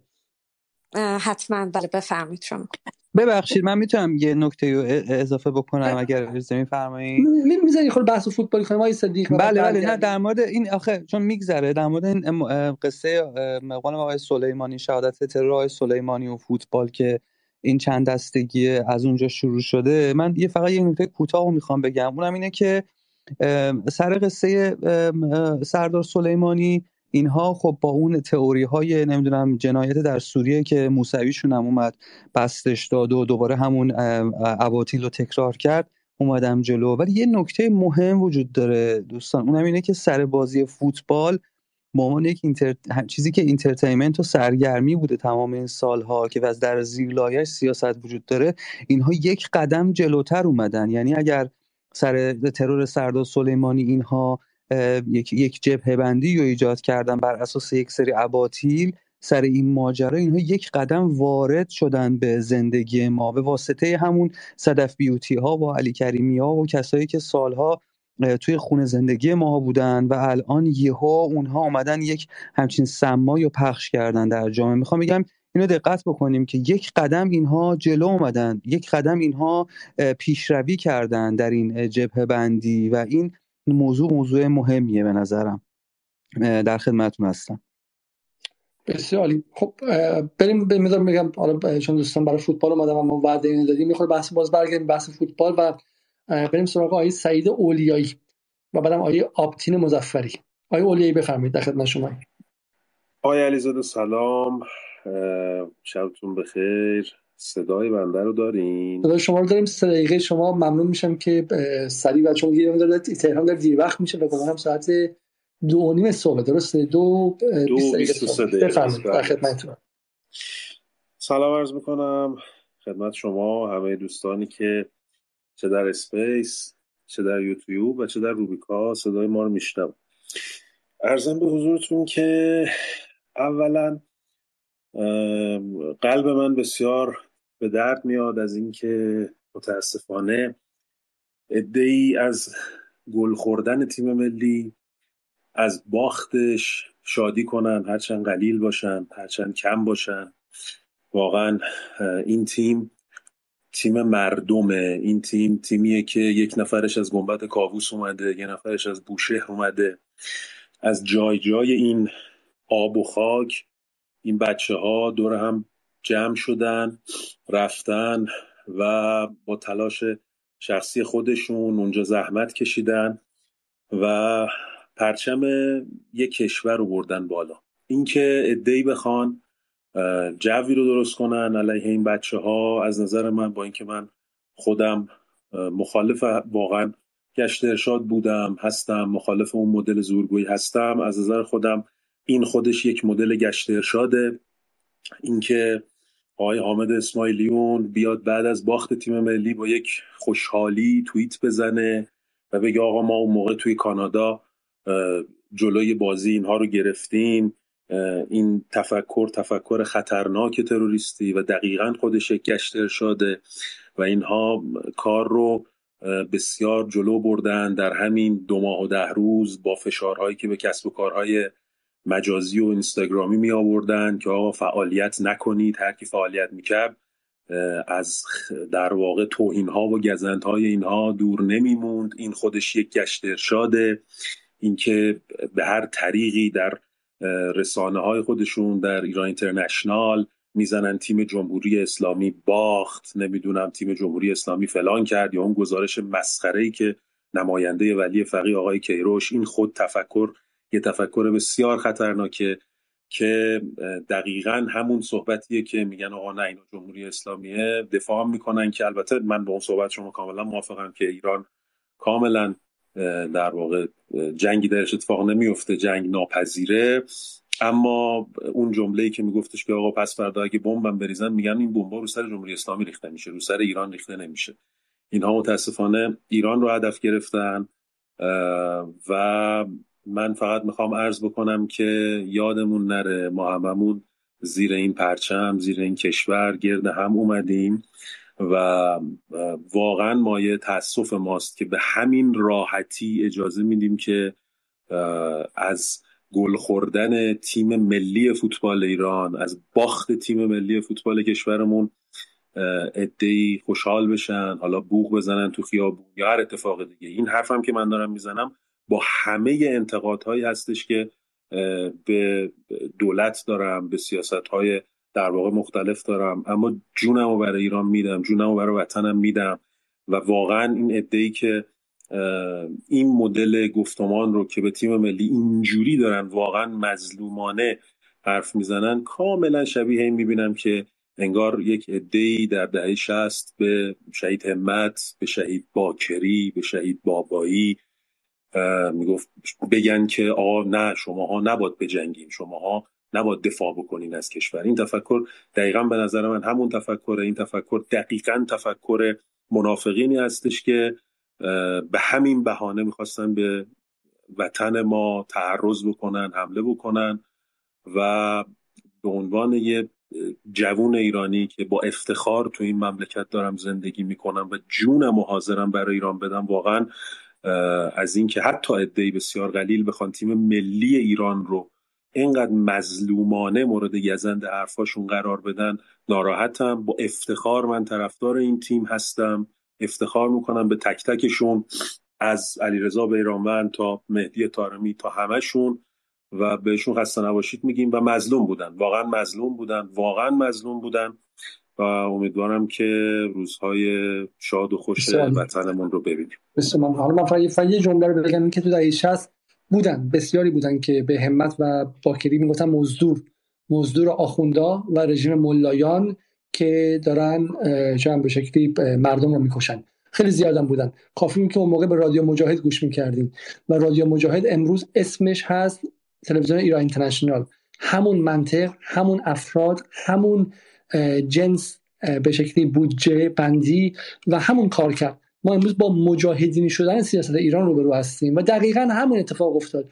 دهه 60 اگه شما گوشتون رو میچسبونید به رادیو مجاهد دقیقا همین رو می‌گفت. باکری و همت رو مزدور می‌گفت. خب و همین چیز عجیبی اتفاق نه من می‌خوام نمی‌خوام عادی سازیش کنم فقط این که اینها به یوم این اتفاقات اخیر و این بلنگویی که پیدا کردن شجاعتشون بیشتر شده. وگرنه به اینکه ما همیشه کشور پس از انقلاب همیشه اتفاق دوش طبیعیه که ادهی تا مرز همکاری با دشمن هم سراغ به شکل برابر مقابله میرن.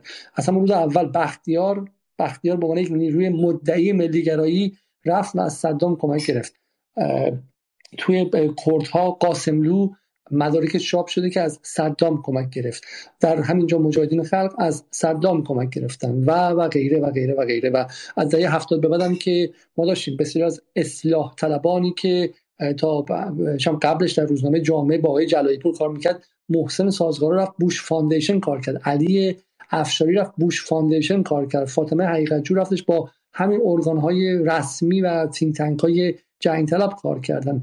عباس میلانی رفتش با هوور با هوور institute کار کرد. با یعنی ما ما به خاطر تاریخمون رو نمی‌شناسیم الان تعجب کردیم. دهنمون باز شده که ای عجب عجب وضعیت مزدورانه یه خورده تاریخمون رو ورق بزنیم بریم فقط دهه 80 شمسی می‌بینیم که ای وای اون موقعی که حالا برای تیم ملی ما دست می‌زنیم ولی کسانی که کتاباشون تو ایران چاپ می‌شد و به عنوان استاد دانشگاه و دکتر و رئیس استنفورد و غیره روسر میداشتن حلوا می‌کردن تموم که می‌شد برنامه فارسیشون تو زبان انگلیسی می‌رفتن تقاضای حمله نظامی به ایران می‌کردن. خب از مهدی خلجی و عباس میلانی و سازگاره گرفته تا جماعت خیلی خیلی خیلی زیادی که حالا الان همشون به شکلی به میدان اومدن و ما اسمشون رسما داریم می‌بینیم. برای همین به نظر من من با میگم به همون حرف وحید حسین زادگان به شکلی تعداد خائنان شاید بیشتر نشده.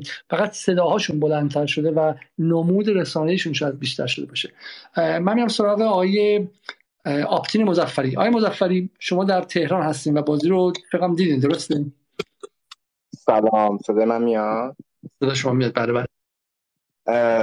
سلام همه دوستان. من متاسفانه بازی رو به خاطر اینکه اصلا شرایط قلبی درست حسابی نداشتم ندیدم نتیجه رو دیدم.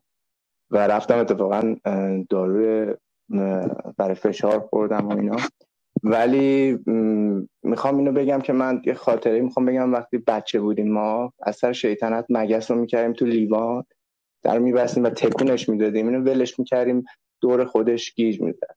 و این کسانی که الان توی این فضا یه روز طرفدار تیم ملی میشن یه روز علیهش میشن و اینا مثل همون یعنی کسایی که تو همین کمپین علیه تیم ملی هستن مثل حکم همون مگس رو دارن که گیت شدن تو اون یعنی تکونایی که خوردن. برای همین فقط باید بهشون فرصت داد که جهتشون رو پیدا بکنم و من امیدوارم که این اتفاق بیفته به زمان. فقط قبل از شروع کردم لطفا موبایل رو جایی بزنین که تکون نخوره سر صدا نکنه چون داره نویز تولید می‌کنه. من تکون نخوره الان گذاشتم خواستم بگم که من چیزی که مهمه من خیلی با به حال ممکن ناراحتی نیستم بابت هست. ولی چیزی که از این جام جهانی یاد گرفتم این که خب فتح قلب ها خیلی چیز مهمتریه و شما وقتی تو خروجی این جام جهانی می‌دیدید واکنش مردم نسبت به اسرائیل یا واکنش مردم دنیا نسبت به پیروز ایران چقدر چقدر قوی و غنیه تمام اون تلخی ها رو از بین می‌بره. و بنابراین این قسمت های مثبتش هم میشه دید و حالا جام ملت هم نزدیک امیدوارم که تو جام ملت ها همین تیم نتیجه بگیره. اما چیزی که هستش که من واقعا زنهار میدم که فکر نمی کنم حالا گوش شنوایی هم از طرف ما وجود داشته باشه اینکه امیدوارم دیگه کودک ده ساله الان ده سال بعد نره به سمت مجاهدین قش بکنه چون هنوز این اتفاق نیفتاده. و با این رفتاری که به خاطر اینکه این هویت هویتگرایی و ملیگرایی که بالاخره جمهوری اسلامی ید طولایی در سلاخیش بر نسل ما داشته باعث شد اصلا ما واقعگرایی از دست بدیم. امیدوارم که برای نسل جدید و شیوه های آموزشی که حداقل در مدارس توی کتب تاریخی هست این اتفاق بیفته.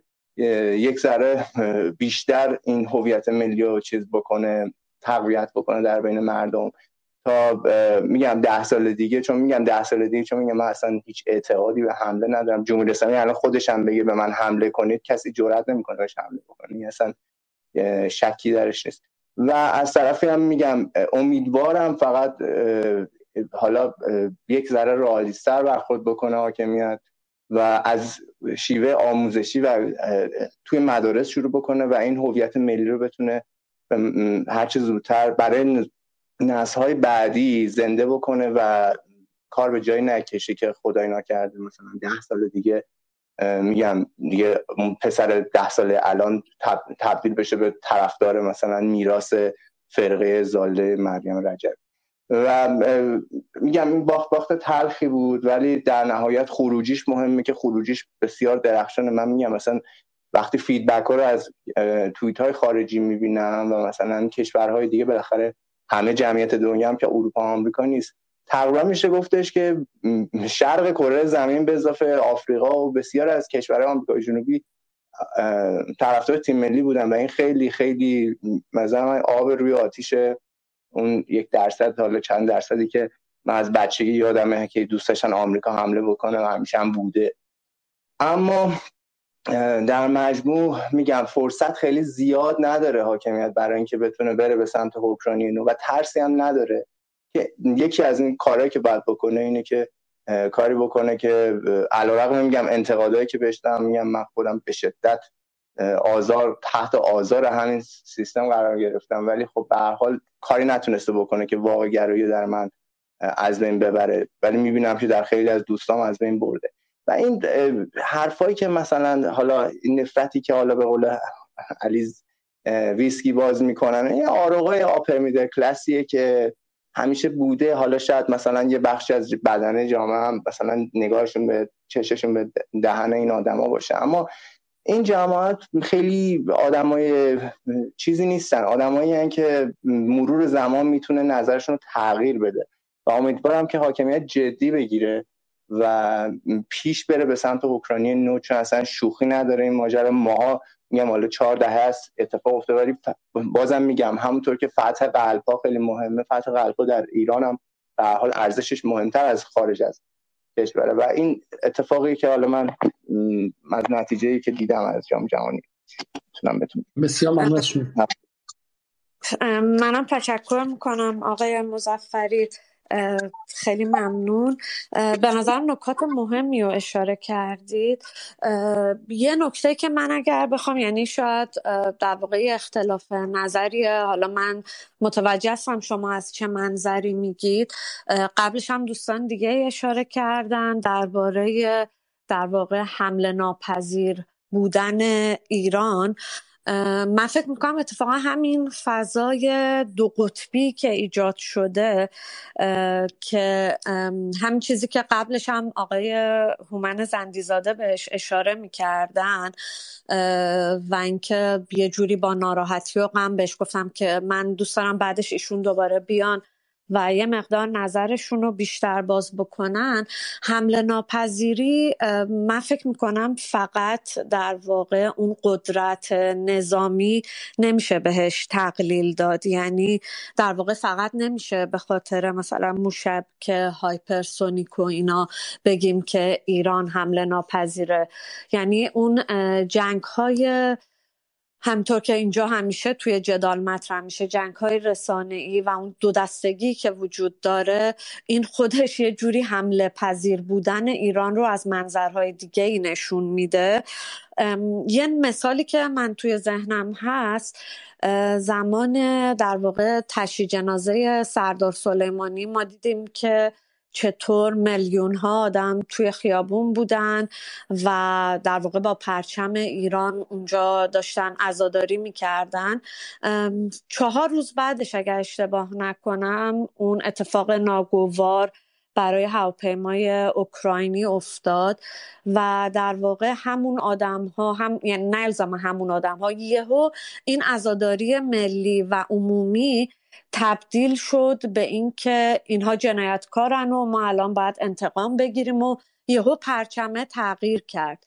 و این نشون میده که حالا از یک منظر دیگه ای که چطور اتفاقا ایران می‌تونه حمله پذیر باشه. فارغ از اینکه من در مورد قدرت نظامی و دفاع پذیری ایران با شما اختلاف نظری ندارم نمی‌دونم فکر می‌کنم آقای زندیزاده من ازشون سوال کردم ولی فکر می‌کنم ایشون الان نیستن جزو اسپیکرها. نه مثلا اینکه رفتم پایین. خانم آقای صدرا چون خیلی وقت منتظر بودن آقای صدرا صحبت کنن و بعدش آقای زنزه باز برگردم بالا. خیلی ممنونم از شما آقای علیزاده. لطف کردید. سلام خدمت شما و همه دوستان عزیز در اسپیس. در مورد بحث فوتبالی امروز که خب قطعا همه من و همه کسانی که دور هستن ناراحتن و خب به هر حال فوتباله و این رو هم باید بپذیریم که خب تیم آمریکا تیم دست بسته نیست و تیم قوی و قدرتمندیه. از لحاظ فنی چه بازیکن چه کادر فنیشون. اما اگر لحظه خروج بازیکن از در واقع اتوبوسشون رو نگاه کنیم و مقایسه کنیم بازیکنان ایران و بازیکنان آمریکا رو. در واقع استرس و استرابی که در چهره بازیکنان ایران بود مشخص بود و موقع ورودشون به رختکن بازیکنان تیم آمریکا یه کوچی داشتن که خیلی اونجا بهشون روحیه می‌داد و می‌برد جلو ولی متاسفانه واسه ایران همچین اتفاقاتی نیفتاد و توی نیمه اول شاهد اون استرس بودیم که خیلی محتاط بودن توپا رو خراب می‌کردن اصلا سوار بازی نبودن. و در واقع این موضوع وقتی با جو و اون حمایت تماشاچی ها که واقعا زحمت کشیدن تا آخر بازی وایستادن بعد از بازی هم که ایران باخته بود در واقع تقدیر کردن از بازیکنان این خیلی نکته مثبتیه. اما در مورد همون افرادی که از این اتفاقات خوشحال میشن من بلافاصله بعد از بازی توییت آقای ریچارد نفیو رو دیدم. که آقای ریچارد نفیو یک توییتی زده که من خدمت آقای عزیزاده فرستادم اگه دوست داشتن بذارن که سایر دوستان هم ببینن. آقای ریچارد نفیو در واقع پرچم آمریکا رو به نحوی خیلی سمبولیک گذاشته بود و حالا میگم آقای ریچارد نفیو کسیه که ما بسیاری از تحریم هامون رو الان و وضعیت اقتصادیمون رو الان مدیون ایشون هستیم. زحماتی هست که در میز ایران کشیدن برای اینکه کمر اقتصاد ایران رو بشکنن و به سراحتا این رو گفتن.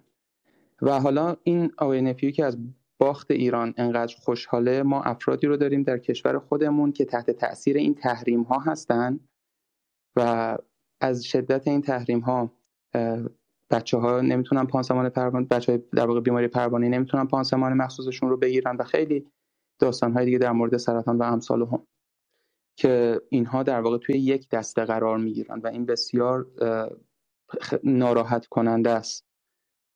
متاسفانه. ولی این اتفاقات رو وقتی بررسی کنیم می‌بینیم که با اتفاقات تاریخی خیلی دور از انتظار هم نیست. این اتفاقی که الان ما می‌بینیم جامعه به سبک عمل کرده یعنی داره جامعه به سمتی میره. همون قشر کوچکی که طبق نظرسنجی ها دوستان اشاره کردن و شما فرمودید خانم در واقع همون رو داریم می‌بینیم. و وقتی ما می‌بینیم مثلا مدل های موفقی که شما با مخاطبانی که دارین توی همین اسپیس هاتون این اتفاقات تاریخی رو می‌تونید خیلی خوب به بحث بذارید تیتر بزنید و در موردشون صحبت کنید. اینها رو در واقع شفاف کنید برای اون جامعه.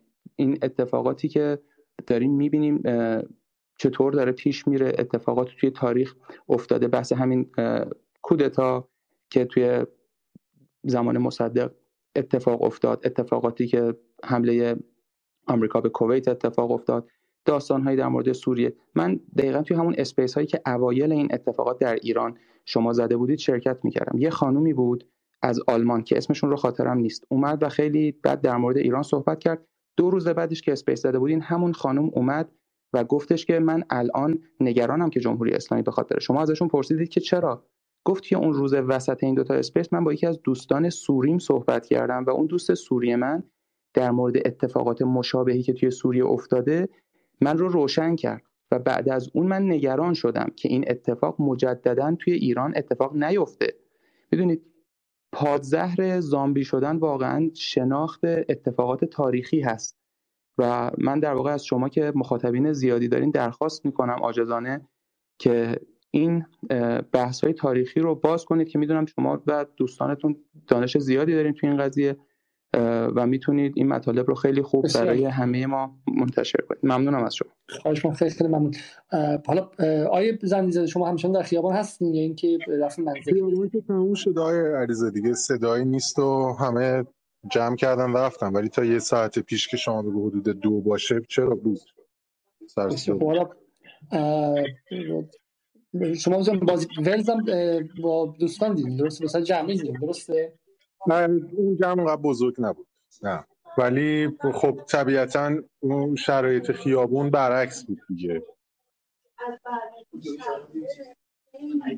حالا چی الان حالا خیابون آرام شده دیگه درسته؟ الان که دیگه تقریبا ساعت سه یه رو به سه شب سه دقیقه صبح میشه بگی. الان خبری نیست نه. بسیار عالی. حالا شما حالا بحث شد. شما شما خودتون کسی هستین که مهاجرت معکوس کردین و یه تجربه متفاوتی هم دارین دیگه. یعنی مثل خیلی از ماها با جمهوری سبز همراه بودین و بعد چه می‌دونم بالاخره وقتی جمهوری سبز ما میام توش به هیچ وجه در این حد رفتارمون به ضد ملی نبودش. ولی بالاخره کارهایی کردیم کار من خودم شخصا به شکلی اونجایی که با اینکه از روز اولم خیلی مقابل تحریم و اینها به خیابانی کمپین کردم ولی احساس می‌کنم که اصلا خود اون اتفاقات خواسته ناخواسته حتی برای ماهایی که جناح چپ جنبش سبزم بودیم ولی رفتارمون خروجی رفتارمون زده ملی بودش و علیه منافع ملی ولی با این حال مسیر رو حالا شما بالاخره اومدید. تو این مدتی که اومدید چی می‌بینید؟ بخواید با آخرین سوال چی شد که به نظرتون چه کار می‌تونست بکنه ایران و تیم ملی و ارنجش؟ آیا فقط مسائل سیاسی بود یا مسائل فنی هم می‌تونست متفاوت باشه؟ برای مثال مثلا می‌تونستن من من مصاحبه دیدم امروز دیروز از مربی تیم آمریکا که ازش پرسیدش که یه خبرنگار پرس‌تی‌وی ازش پرسید که شما چطوری می‌تونید بازی کنید؟ وقتی که سیاه پوسته وقتی که تو آمریکا Black Lives Matter وجود داره و حقوق سیاه ها رعایت نمیشه. و جوابی که این فرد داد خب نشون میده که این مربی و این فرد یه تربیت روابط عمومی داره تربیت رسانه‌ای داره. بعد با رسانه چجوری حرف بزنه؟ بدون پرخاشگری بدون اینکه عصبانی شه و غیره. خب اینجا مشکلاتی هست و من چون تو کشور دیگه هم زندگی کردم اونجا مشکلاتی هست. مهم که داره پیشرفت به نفع حقوق سیاهان اتفاق میفته و غیره و از این سوال تونست عبور کنه و من می‌خوام بدونم که فقط مسئله سیاسیه یا اینکه نه ما واقعا کارهایی می‌تونستیم بکنیم برای این تیم که اینقدر گرفتار نشیم. و به نظر میاد که یه بخشیش هم واقعا ناکارآمدی های اداره کردن تیم بود و اینکه ما حواسمون نبود که چگونه فوتبال در این لحظه تاریخی می‌تونه می‌تونست هم به داد ما برسه. چون اگه واقعا این بازی رو برده بودن من من بخشی از این ناراحتی ها و دلخوری های اخیر چه بسا می‌تونست ترمیم شه و ترمیم اجتماعی اتفاق بیفته. همین که می‌تونه بلای ماشه یعنی بهانه بشه که وسیله بشه برای افزایش ترمیم و گسل های اجتماعی. شما که از بیرون اومدین و فضا رو حالا هم از داخل هم از بیرون تجربه کردین آیا کاری می‌شد کرد که ما امروز در اینجا نباشیم؟ اول اینکه من خب فکر می‌کنم درسته که با شما موافقم دوره 88 اصلا این شکاپا در این حد نبود ولی ساده انگارانه است اگر که نقش 88 رو توی شکیری این بقای اخیر بی تاثیر بدونیم. همون فرمان اومده یه درجه جلوتر و حتی با نفرات خیلی کمتر تاثیرات عمیقتری داره توی مدت کوتاهتری می‌ذاره. خب این که مسئله اولی در رابطه با جنگ ناپذیری هم من فقط یه چیزی بگم. نه اینکه در نظر داشته باشیم که وضعیتی که اونا بتونن باش حمله نظامی بکنن تنها گزینه نیست. می‌تونن گروه های تروریستی رو بفرستن و تجهیزشون بکنن و کارهایی از این دست.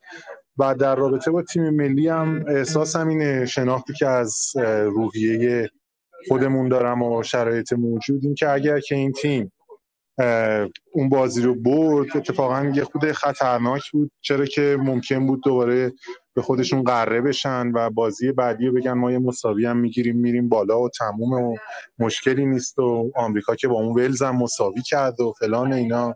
نمیدن آمریکا با همون که تیمی که به ما 6 تا زده تحت هر شرایطی به حال با اونم مساوی کرده تحت فشارش گذاشت. و در باب بازگشتم هم چیزی قافلگیرم نکرده حقیقتش. اما باید نگران بود. یعنی ما اگه می بردیم و بعد مثلا یه آشتی نسبتا کوچکی اتفاق میافتاد شرایطی خود به حالت عادی باز میگشت و اینها این خب از اونورم می‌بینیم دیگه. وقتی هم که نمی‌بریم اینجوری میشه. یعنی یه آتش زیر خاکستری هست دیگه. من حرفم همش همینه. اینکه یه کاری واسه این بکنه. تیم ملی من شخصا فکر کنم می‌تونستم موبایل های اینا رو بگن آقا دیگه فعلا این چند وقت شبکه های اجتماعی اینا نریم اساسا تحت تاثیر اینا قرار نگیریم ولی این اتفاق نیفتاده قطعا چون که کیروش وقتی که می‌خواد به بازیکناش بگه نمی‌دونم مسیر محبوبیت های زود گذر توی اینستاگرامش پست می‌ذاره پستش رو به انگلیسی می‌ذاره و کاملا ملتفته که اون آدما اونجا هستن و از اون فضا می‌خواد استفاده بکنه واسه آرومتر کردنش. بنابراین کوتاه مدت نمی‌دونم تیم ملی می‌تونست چی کار بکنه جز اون ترفندی که گفتم که شاید هم اثرگذار نبود. اما بحث مهمتر اینه که خب ما آماده بودیم برای اینکه این برد اتفاق بیفته خود شرایط رو بشوره ببره به قولی. ولی برعکسش اتفاق افتاد.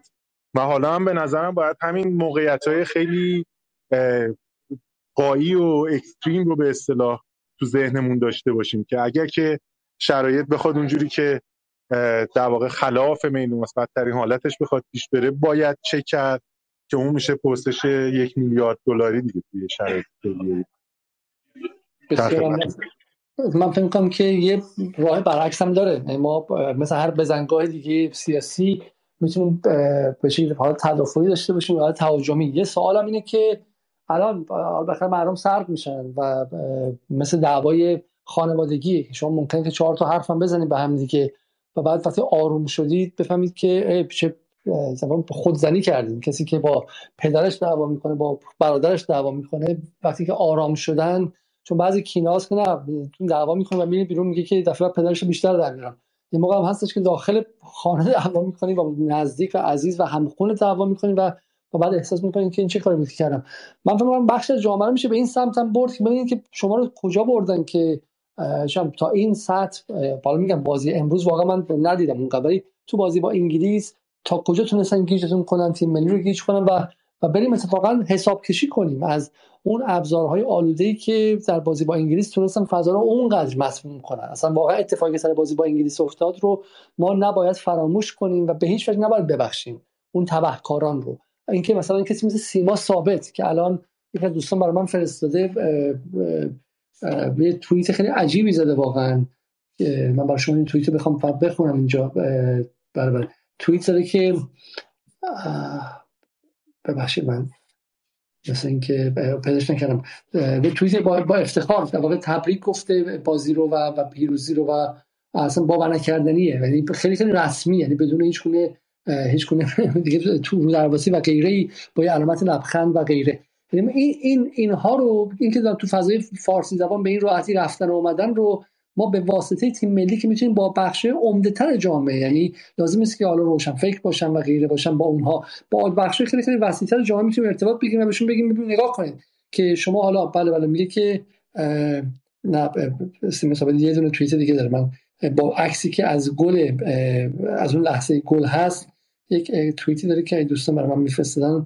من ممنون می‌شدم. ولی ببخشید آقای علیزاده دقیقا نوشتن که بچه ها متشکریم با خنده. آره اون عکس لحظه باز شدن دروازه ایران رو فرستاده لحظه که داره دروازه باز میشه میگه بچه ها متشکریم با لبخند. و این آدم و هشتک ببخشید و هشتک تیم ملی جمهوری اسلامی. آه دقیقا دقیقا. هشتگ تیم ملی فوتبال جمهوری اسلامی. خب این آدم رو اینکه ما از سال دو این آدمی که وقتی بی بی سی کار می‌کرد اینجوری حرف نمی‌زد.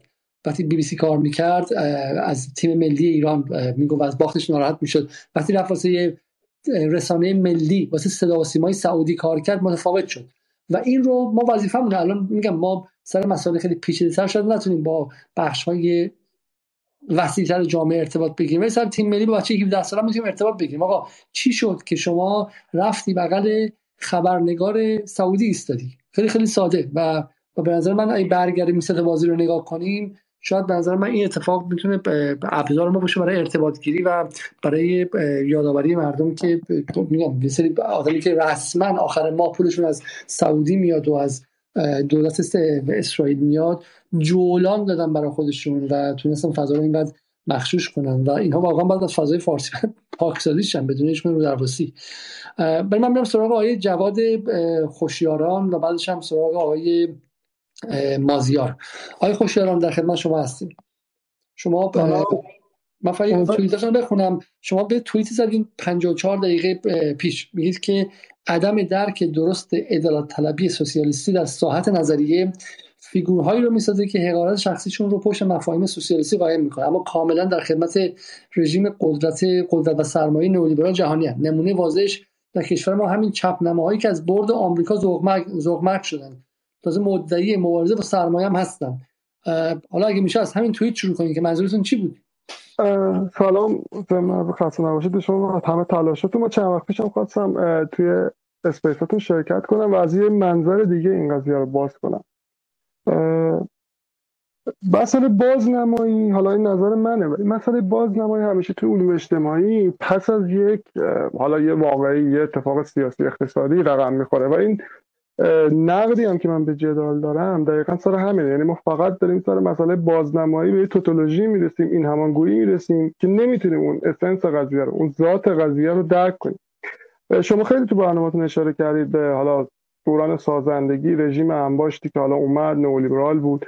ولی من دقیقا می‌خوام از همینجا شروع کنم. چی میشه که بازنمایی میدل کلاس ایرانی همچی طبقه متوسطی می‌سازه که حتی تو ساعت فرهنگ اینجوری واکنش نشون میده؟ ببینید شما وقتی همچین مناسبات اقتصادی رو توی کشور پیاده می‌کنید قطعا فرهنگی هم که حالا اینترنالایز میشه یا درونی میشه سوژه ای هم که می‌سازه همین فیگوران یعنی ساحت نظری انتقادیش هم همین فیگوران. چیزی خارج از این وجود نداره. یعنی اصلا امکان پذیر نیست. بعد ما نمی‌تونیم با بازنمایی بیایم مثلا ایدئولوژی این گروه ها رو تغییر بدیم. برای همین هم هست که مثلا اون نظریه پرداز انتقادیمون هم توی دام میفتن مناسبات اقتصادی همینه. حالا شما دولت آقای رئیسی میگین نه ایشون هم کامل همون سیاست اقتصادی پیاده کرده. و من حالا خیلی امیدوار بودم که این کارو نکنم ولی خب متاسفانه این کارو کردن. صدای من هست؟ بله صدای شما هست من متوجه نمیشم. خب این مناسبات اقتصادی نئولیبرالی در خیلی کشور دیگه هم هستش ولی آدم ها به روی تیم ملیشون پنجه نمی‌کشن. درسته؟ یعنی باعث این سطح از گسل نمیشه. خب دقیقا این گسل خود متاسفانه خود جمهوری اسلامی داره خلق می‌کنه. یعنی به قول خودتون تو برنامه‌تون بارا اشاره کردید. سیاست خارجی ضد امپریالیستی نمی‌تونه با یک رژیم انباشتی که دقیقا فرهنگ روی آمریکایی رو می‌خواد درون کشور بیاره و خودمون هم توی اعتراضات خب من تو تهرانم و هم امروز هم روزهای قبل می‌رفتم و چک می‌کردم. حتی با نیروی امنیتی حرفی زدم با مردم حرفی زدم و میفهمیدم که دقیقا حتی سطح بازنمایی چه برای رژیم چه برای حالا معترضین اختشاشگران با هر ادبیاتی توی سطح پدیدارشناسی دارم میگم و برای جفتشون انگار تو دل یه فرهنگ نئولیبرال رخ میده. منتها بحث اینه که کی حالا برنده این بازیه. یعنی اون اقتصاد سیاسی به نظر من و حالا دوستانی که دارم و داریم روی این قضیه فکر می‌کنیم یا چیزای کاری هم انجام میدیم اینه که اگر مناسبات اقتصادی تغییر کنه خب همونطور که توضیح معترضین رو داریم تو سطح شهر تهران می‌بینیم دیگه. من میرم حالا شوش میرم بالا میام پایین میام سب نیاوران میرم و می‌بینم اتفاقا کسایی که وصلن به یک بالا بدنه سنتی یک گفتمان سنتی به خاطر اون پیوندی که با اون دوره جنگ و دقیقا اون مناسبات اقتصادی کسایی که همین الان از برد تیم ملی خوشحال میشن. ولی دقیقا کسایی که پر از دوره سازندگی حالا بعد گره می‌خورن به اصلاحات و این چیزا دقیقا کسایی که اون روی آمریکایی رو درونی کردن و الان سوژه که بله از برد امریکا خوشحال میشه و متاسفانه اینو داریم می‌بینیم. این نکته خیلی. جالبیه خب. بفهمید. من فقط بحث دیگه چون هم دیر وقت شب همین که مخاطب خود غمگین از با خیلی فنی و خیلی بالا بشه جارگون و بحث نظری نشه ولی حرف شما خیلی حرف جالبی بودش. خانم شما بفرمایید. آره منم همین رو می‌خواستم بگم. به نظرم فرمایشی که آقای خوشیاران گفتن خیلی نکته مهمی رو بهش اشاره کردن. هرچند که به حال این تغییره به نظر من انقدر راحت نمی‌تونه اتفاق بیفته.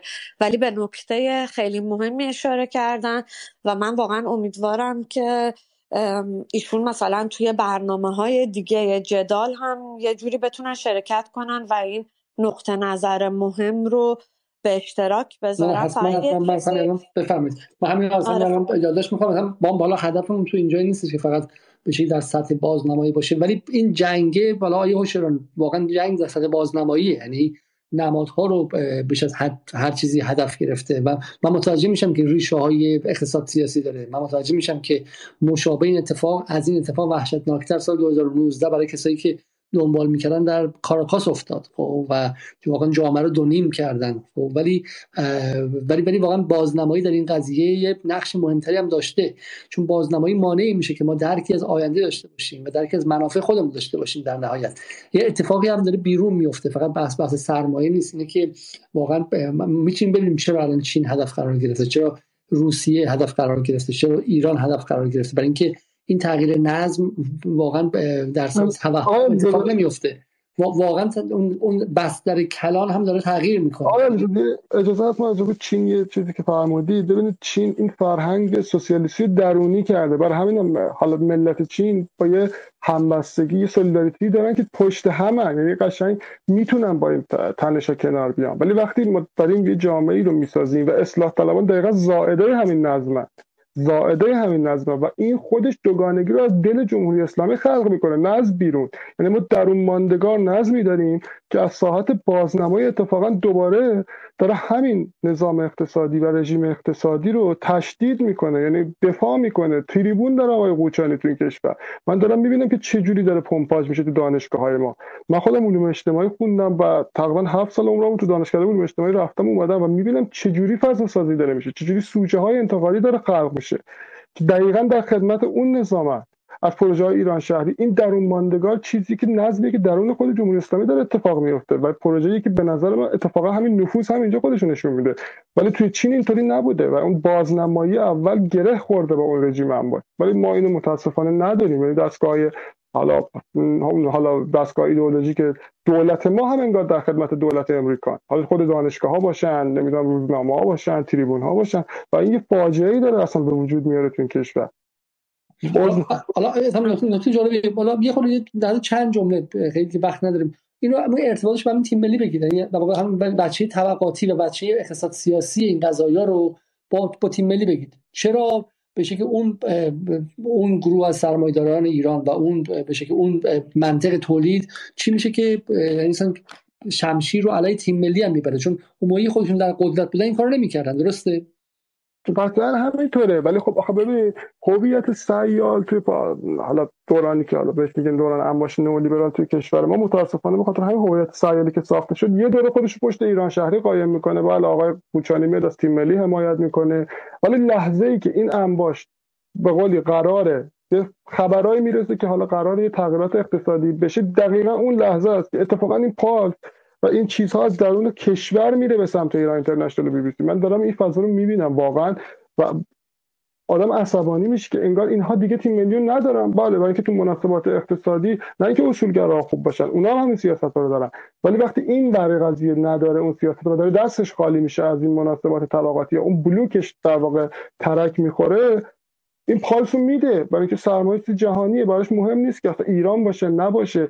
ولی خب توی اصولگرا گفتم به خاطر اون گفتمانی که حالا گره می‌خوره بین دین و ملت و اتفاقا به خاطر همون حفظ نظام خوشبختانه به صورت خیلی حالا معکوس هم عمل می‌کنه و می‌تونه از توش ادبیاتی مثل محور مقاومت و اینا هم برای سوسیالیست در بیاد ولی خب گره می‌کنه به یه جور امر ملی که ناچار میشن اتفاقا پشت امر ملی دارن ولی اصلاح طلبها خب این مشکل ندارن هر وقتی که دلشون می‌خواد هم قدرت بازنمایش تو رسانه هاشون دارن. و من حتی مطمئنم ایران اینترنشنال به شدت از طرف اصلاح طلبها داره از داخل حمایت میشه. و مطمئنم چون دارم می‌بینم فیگوراشونو. باز می‌خوام بود نه حالا این نکته مهمی بعد برای من واقعا جا داره که بحث دیگه انجام بدیم و از شما دعوت کنیم مفصل‌تر صحبت کنیم. مثلا می‌خوام این بحث شما رو بگیرم و باشه نتیجه گیری کنم. این واقع اتفاقی که داره میفته این نیستش که به مثلا انباش ناکارآمدی های جمهوری اسلامی داره بیشتر میشه. چون جمهوری اسلامی خب همین بوده. یعنی اگر واقعا شما الان دارید خیلی میگن که به دوره طلایی مثلا در 70 و 80 مثلا ارجاع میدن. خب اینها بوده. به نظر که اتفاقی که داره میفته اتفاق بیرونی تریه. یعنی تلفیق اون اینکه اینکه امکان پیوستن این طبقه سرمایه‌دار داخلی غربگرا به طبقه جهانی و پیوستن اقتصاد ایران باز کردن دروازه هاش به دروازه های اقتصاد جهانی غربی داره کمتر و کمتر میشه. برای همین لحظه لحظه بحرانیه. لحظه لحظه جنگه. برای همینه که طرف با همه امکاناتش اومده. درسته؟ برای یه جنگ یه بچه جنگ بچه منطقه‌ای که حالا بین ایران و سعودی و اسرائیل داره اتفاق میفته. اون هم متاثر از اون بحث به شکلی تغییر نظم جهانی یکی که در داخل حالا بله با همه این که بالا بخیر رئیسی بچه نئولیبرال داره و غیره ولی ولی تعهدش به اون سرمایه گذاری سرمایه‌داری غربی به اون شکل نیست به شکل مثلا دولت قبلی. برای همین اتفاقا این اتفاقی داره میفته. اتفاق تصادفی نیست که حالا ما واسه یه کاری کنیم و ایجاد استرار کنیم. چون کاری کردن خب چند کار خیلی خاص میشه کرد دیگه. یا بریم برجام رو تصویب کنیم یا دستور رو ببریم بالا بگیم غلط کردیم رئیس هم استعفا بده. یکی مثل روحانی برگرده علی لاریجانی برگرده واقعا همون جنس سرمایه‌داری غربی برگرده. خب یا تنش ها رو کم کنیم و از بلوک به شکل روسیه و چین که داره به شکلی برای ما راه رو باز می‌کنه بیایم بیرون. بگیم آقا جاده بشم غیره میبندیم. برمیگردیم تو همون منطق چه می‌دونم فروش من منابع خام به شکلی که آمریکا می‌خواست و غیره. روی اون بلوک قبلی سرمایه رو ورود به بلوک غربی سرمایه گذاری می‌کنیم و غیره. و این لحظه لحظه بحرانیه و این لحظه بحرانی خودش رو در قالب تشدید و تسلیحاتی کردن هر آنچه شکاف در ایران هر آنچه ناکارآمدی در ایرانه داره خوش نشون میده. و این اتفاق اتفاقا این در منظر در واقع در سطح بازنمایی داره خیلی خیلی دیده میشه. در منطق رسانه‌ای و تصویری و نمادین داره خیلی خیلی دیده میشه. ولی ولی زیر ساختش هم که شما میگید منطق سرمایه جهانی و منطق قدرت جهانیه. منطق شکلی بلوک های جدیده و و لحظه لحظه لحظه به نظر من بحرانی و جدی برای همین هستش که ما از الان به بعد با این فشارها بیش از پیش روبرو خواهیم بود. اتفاقا چون رئیسی داره تا زیادی بازی اقتصاد رو عوض می‌کنه چون قدرت ایران داره متفاوت میشه. چون ایرانی متحد داره پیدا می‌کنه که ممکن متحد استراتژیکش باشه و این قابل باور بر ما نبود تا حتی یک سال پیش یک سال و نیم پیش که ایران و روسیه که اگرچه با همدیگه همکاری کردن در سوریه ولی برن به پای این صد از همکاری که حالا بهش بحث سوخو و بحث پهباد ایران و مبادلات امنیتی اطلاعاتی و مبادلات راهی و غیره و همین لحظه لحظه مهمی در سطح جهانی است و این سعی می‌کنه این سعی می‌کنه که به هر گونه شکاف که هست رو ملتهب کنه منفجر کنه و تسلیحاتی کنه و ما وارد این اصل شدیم. ولی میگم این به معنای نیستش که ایران سقوط خواهد کرد جمهوری اسلامی براندازی خواهد شد و ورود از بین خواهد رفت و غیره.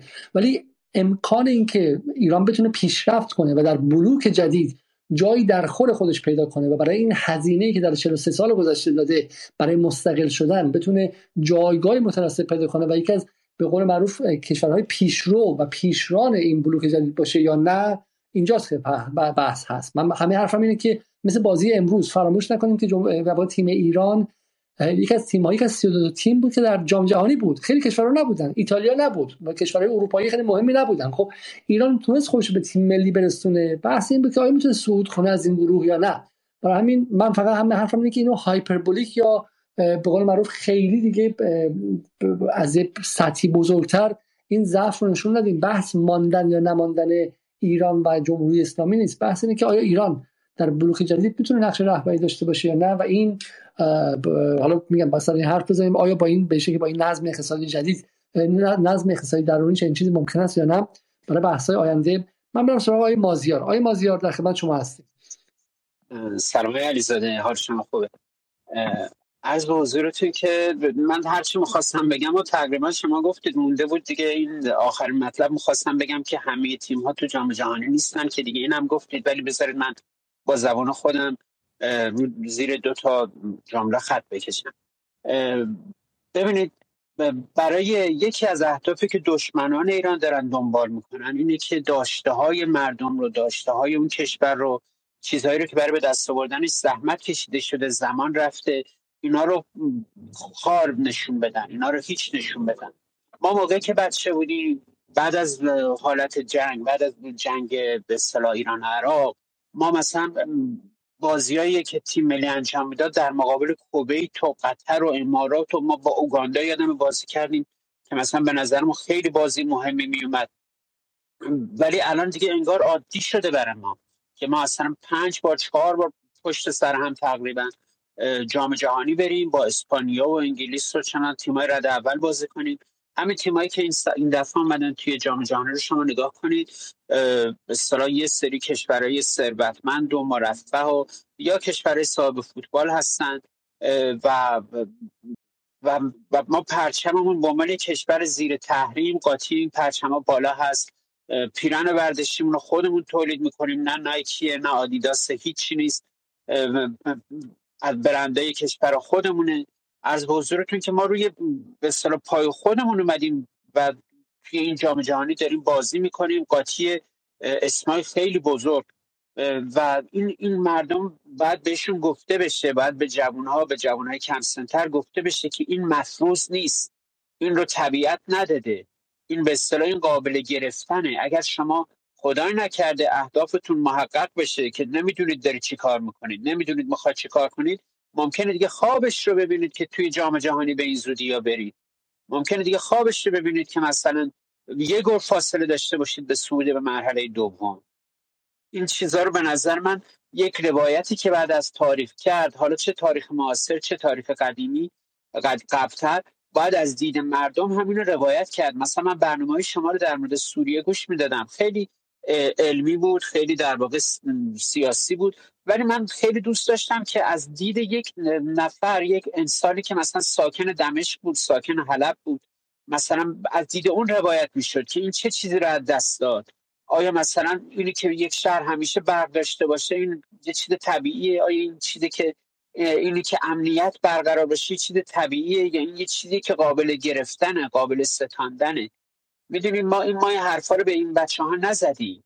یعنی که بهشون نگفتیم که برای اینی که الان تیم ملی ما یک قدم فاصله داشته باشه برای صعود به مرحله دوم ما چه مسیرهایی رو رفتیم؟ چه اتفاقاتی افتاده؟ چه در واقع هزینه های شده؟ راجع به جنگ هم که صحبت کردید من به عنوان کسی که باز بچگیم رو در دوران جنگ گذروندم می‌تونم اینو تایید بکنم که الان روایت جنگ میهنی شده خیلی. من اون موقع کاملا به خاطرم هست. در بین بخشی از طبقه متوسط شهری بالای شهری من, من اینو می‌دیدم. مثلا اسامی که الان اسامی بزرگ هستن شهید همت شهید باکری حسن باقری زین الدین اینا اسامی اینا الان میهنی و محبوب و به اصطلاح هر جا اسمشون میاد از همه اطراف معمولا در مقابلشون احترام قائل میشن. دهه شست اینطوری نبود. خیلی وقتا اینها در واقع جور دیگه نمایش داده می‌شدن تو اون موقع. ولی این این مجدرم من می‌تونم اینجا بدم که ایستادن بر امر ملی ایستادن بر در واقع پافشاری کردن برای هستی یک ملت برای حفظ هستی و هویت یک ملت در بلند مدت پاداش داده میشه. و دشمنان این به این حرکت اونها هستن که محو خواهند شد از صفحه روزگار و اون اسامی بلند خواهد موند. حتی اگر در مقطعی در واقع جور دیگه بازنمایی بشه. دیگه من هرچی می‌خواستم بگم و گفتید و من خیلی استفاده کردم از اسپیس امروز. و امیدوارم که خصوصا بچه های جوانتر بچه های نوجوانتر فکر نکنن که آخر دنیاست و این مسائل زیاد هست بالا و پایین هم زیاد هست. ممنون از شما. بسیار ممنون از شما. حالا میریم سراغ اصلا نکته شما گفتیم من این تکرار کنم روش. ما اصلا به نظر من خیلی لیبرال بازی و مهربان بازی نداره. اصلا این اتفاقی که تو این جامعه جامعه جهانی افتاده رو نباید ببخشیم نباید نباید فراموش کنیم نباید ببخشیم. کسانی که در بازی ایران و انگلیس کاری کردن که بخشی از جامعه ذهنش مخشوش شه. میگم یک بار دیگه همون حرف اول تکرار می‌کنم. اونایی که به هر علتی وضع معیشتی بخش های محروم جامعه و غیره ذائقهشون ترخ بود با اونها میشه همدردی کرد و ولی ولی اونهایی که با شکم سیر به خاطر اینکه راند هاشون کم شده بود و این کارو کردن حتی خود امثال علی کریمی که درد و مرضش این بود که حالا چون تو فدراسیون راش نده من می‌خواستم آیه کار آیه صدیق بیاد و خود در مورد این مصاحبه دیشب علی کریمی صحبت کنیم قبل از تموم شدن. ولی اونها رو به نظر من نباید فراموش کرد و نباید بخشید. و مثل دهه است کسانی که به صدام گرا دادن کسانی که در سقوط شهرهای ایران نقش داشتن اطلاعات دادن و غیره اونها رو هم نه باید بخشید نه باید فراموش کرد و اتفاقا ملت ایران در, در کلیتش در اکثریتش این کارو کرده و همین هم هستش که هنوز که اسم مجاهدین و مریم رجبی اسم منفوری تو ایرانه به همین علت به این علتی که با صدام همکاری کردن. نه به خاطر اینکه مثلا با چه می‌دونم جمهوری اسلامی و با حزب جمهوری اسلامی و با مثلا چند روحانیت مبارز و روحانیت فلان. نه مثلا این بود که با صدام همکاری کردن. خب یعنی خیلی گروه های دیگه هم بودن که اونها برانداز بودن ولی هرگز اسمشون اینقدر منفور نشد. خب ولی ولی مجاهدین این اتفاق افتاد. و در اینجا هم همینه. به نظر من این صدا بازی رو نگه داریم فراموش نکنیم و سراغش برگردیم به کسایی که این کار انجام دادن.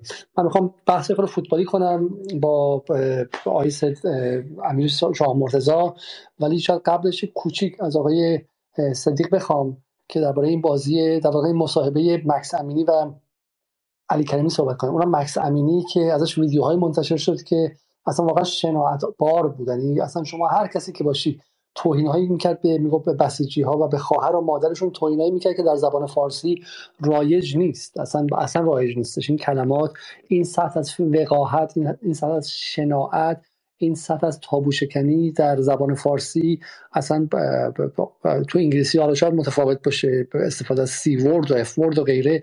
ولی تو فارسی اصلا به هیچ وجه مقبول نیستش. و و علی کریمی دقیقا با این آدم این آدمی که اصلا تو فرهنگ ما جا نمی‌گیره رفت جلوش و و باهاش مصاحبه کرد. تکایی از مصاحبه که من دیدم مثلا علی کریمی می‌گفت من اشتباه کردم عذر می‌خوام. چیزی نبود جز اون چیزی ما بهش میگیم اعتراف اجباری. یه موقع است که اعتراف اجباری تو تلویزیون جمهوری اسلامی اتفاق میفته مثل اعتراف اجباری که مثلا چند موقع شما حالت بازجو میشینه و و شما میگی من اشتباه کردم و توبه کردم و غلط کردم و غیره.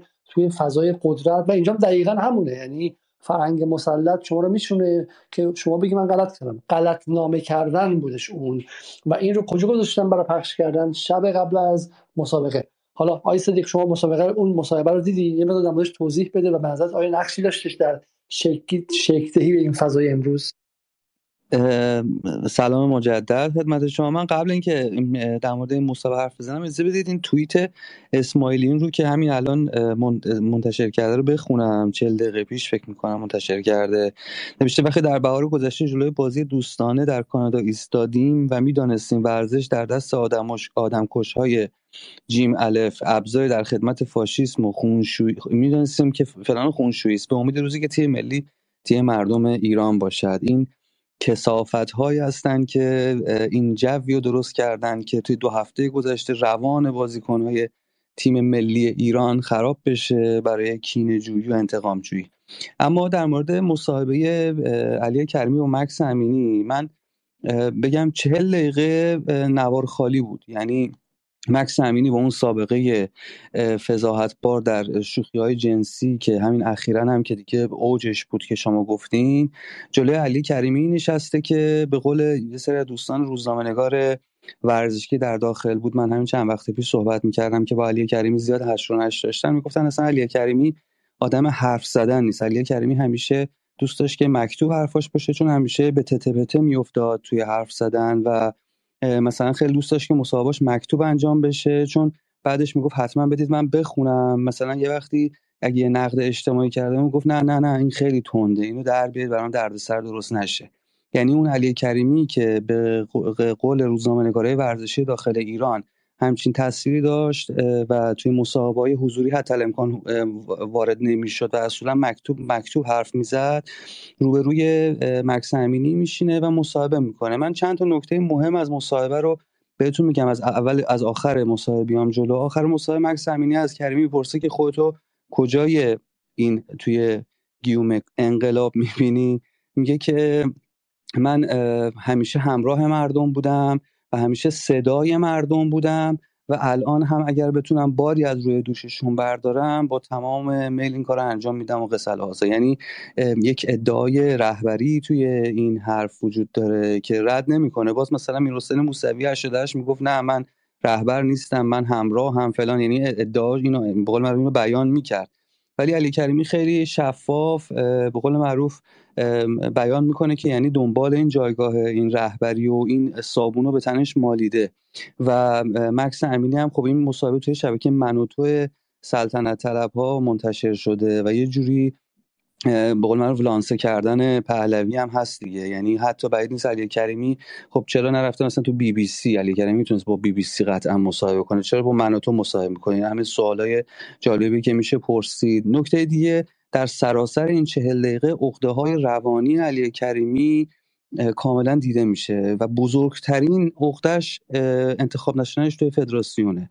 یعنی وقتی اون انتخابات دقیقا من می‌تونم بگم یکی از مهمترین عامل هایی بوده که علی کریمی این کینه رو به دل بگیره. بعدم حرفای مثلا کیلویی که مثلا من تهدید شدم و می‌گفت تهدید چی بوده؟ بعد می‌گفت مثلا آره من استوری میذاشتم به من زنگ زدم می‌گفتن آقا مثلا شما ورزشی چه این استوری رو گذاشتی؟ یعنی مثلا این ذریب دادن به تهدید یه جوری میگه تهدید که انگار مثلا کردنش تو گونی یا اتفاق خاصی براش افتاده. این این یکی از نکاتش بود. یک نکته دیگهش مربی نکردنش بود. نکته دیگهش این بود که ادعا می‌کنه که تمام مال اموالش در داخل ایرانه و هیچ چیزی خارج از ایران نداره. و الان به قول معروف دستش خالی و بی پوله و همه زندگیش تو ایرانه و چیز خاصی از خودش بیرون نیاورده و تو مثلا چه می‌دونم دو سال اخیر فقط یه مقدار کار اقتصادی کرده که جلوشو گرفتن و یعنی توی سراسر مصاحبه رو که نگاه می‌کنی علی کریمی داره از شکست های زندگیش در عرصه اقتصادی یا عرصه مثلا چه می‌دونم ورزشی ها به معنی مدیریت و اینها داره حرف می‌زنه و حرفی جز این نداره. یعنی مصاحبه علی کریمی با مکس امین توی من و تو در اصل یه پورتره از یک مرد شکست خورده که حالا هویت خودش رو میاد به واسطه رسانه های استعماری و حمایت شبکه های اطلاعاتی امنیتی اون طرف داره به دست میاره و یه جاهایی یک تمسخرایی می‌کنه میگه که مثلا همه این تمام این سال به ما گفتن اگر مثلا این کارو بکنی این رسانه ها مثلا به CIA و موساد می‌رسه. بابا ما رو نخندونید. یعنی این لوس کردن واقعیت ماجرا که داره اتفاق میفته در صحبتش وجود داره. یه جایی هم هست که واقعا به نظرم یکی از چرکترین نقاط و بخش های مصاحبه است. اونجا همونه که یه بغض دروغ یه برنامه شما رفتید در مورد اینکه ما با بازیگران طرفیم از زلینسکی تا علی نژاد تا بقیهشون تا نمی‌دونم همه این طایفه. و این بازیگری ها کاملا میشه دید. یه بغض تصنعی و بعدم مکس امینی میگه وای چقدر خوبه تو احساسات داری انقدر. بعد اونم اشکاشو پاک می‌کنه. یعنی میزانسن چرک. یعنی یه میزانسن واقعا به درد نخوری که حتی به نظرم خود طرفداراشون هم حتی تحت قرار نمیده. اما نکته این که اینها دقیقا شب قبل از بازی ایران و آمریکا اینو منتشر کردن. به این امید که این موضوع اثری داشته باشه. اما به نظرم این مصاحبه و این پخش این مصاحبه اونقدر در جریاناتی که به قول معروف می‌خواستن بسازن نقشی نداشت و بیشتر هدفشون بلند مدت بود. یعنی اینو شاید پیش خودشون فکر می‌کنن مثلا این از گروه میره بالا بعد این مصاحبه رو می‌تونن تیکه تیکه کنن پخش پخش کنن توی فضای مجازی. و بیشتر اثراتی که وجود داشت برای بازی امشب روی اون بخش محدودی که حالا به هر حال همراه شدن با این جریانات و خوشحال شدن از بردن تیم آمریکا بیشتر به اون همین خبرسازی این قبل از بازی آمریکا برمیگرده تا مصاحبه علی کریمی.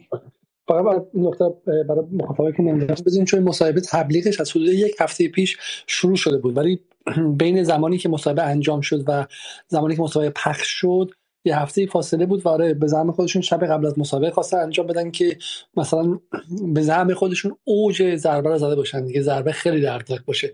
آیه حسین زاده شما چیزی می‌خواستی اضافه کنید در این مسابقه؟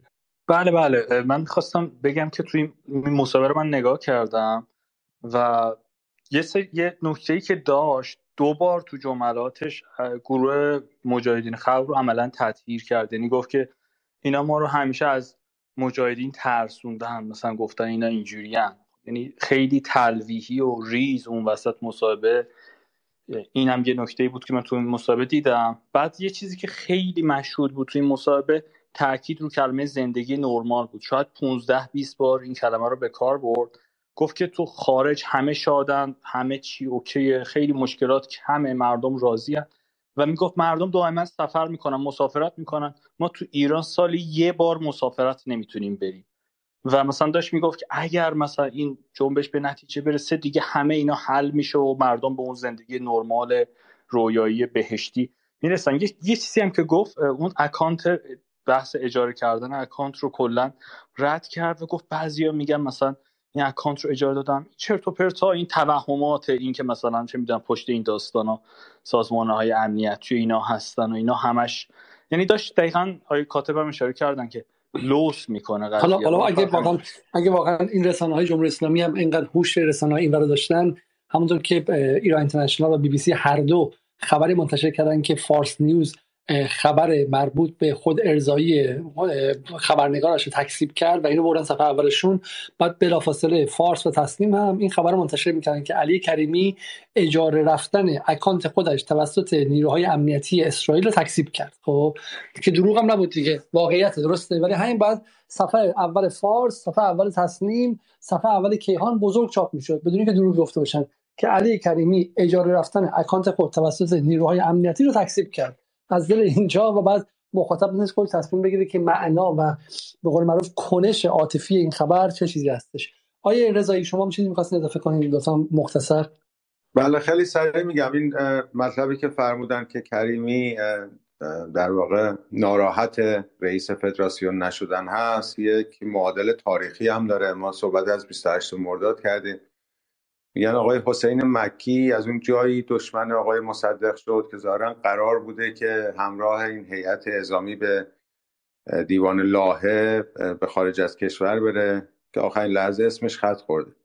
اون لحظه ای که این خبر رو شنیده خیلی ناسزاهای بدی گفته و, و شروع دشمنی از اونجا بوده. این هم حالا به عنوان یه نمونه تاریخی شاید یکی از این نقاط ضعف ما باشه که برای چیزهای شاید کوچیک یه دفعه اشتباهات خیلی بزرگ انجام میدیم همین رو می‌خواستم اضافه کنم. حالا جالبه که برای هستن بسیار از کسایی که تو همین طیف اصولگرا و حتی باشه مدعی دفاع از انقلاب که توی یه سال گذشته چون ابراهیم رئیسی اون پوزیشنی که اونها توقع داشتن بهشون نداده رو الان جز منتقدین جدی کل نظام شدن. خب و به خاطر اون حالا میاد سر تیم ملی نه ولی جاهایی دیگه بتونن مثلا یه دگری مثلا به امور به منافع ملی هم می‌زنن. در اون سمت هم که حالا واضحه دیگه. یعنی اصل قضیه همینه. اینکه افرادی به خاطر منافع خودشون و جناح خودشون و گروه خودشون دسته خودشون و کم شدن رانت خودشون حتی کسایی که حقشون نبوده رانت داشته باشن همون رانت اولیه هم باید برن بازشون پس بگیرن.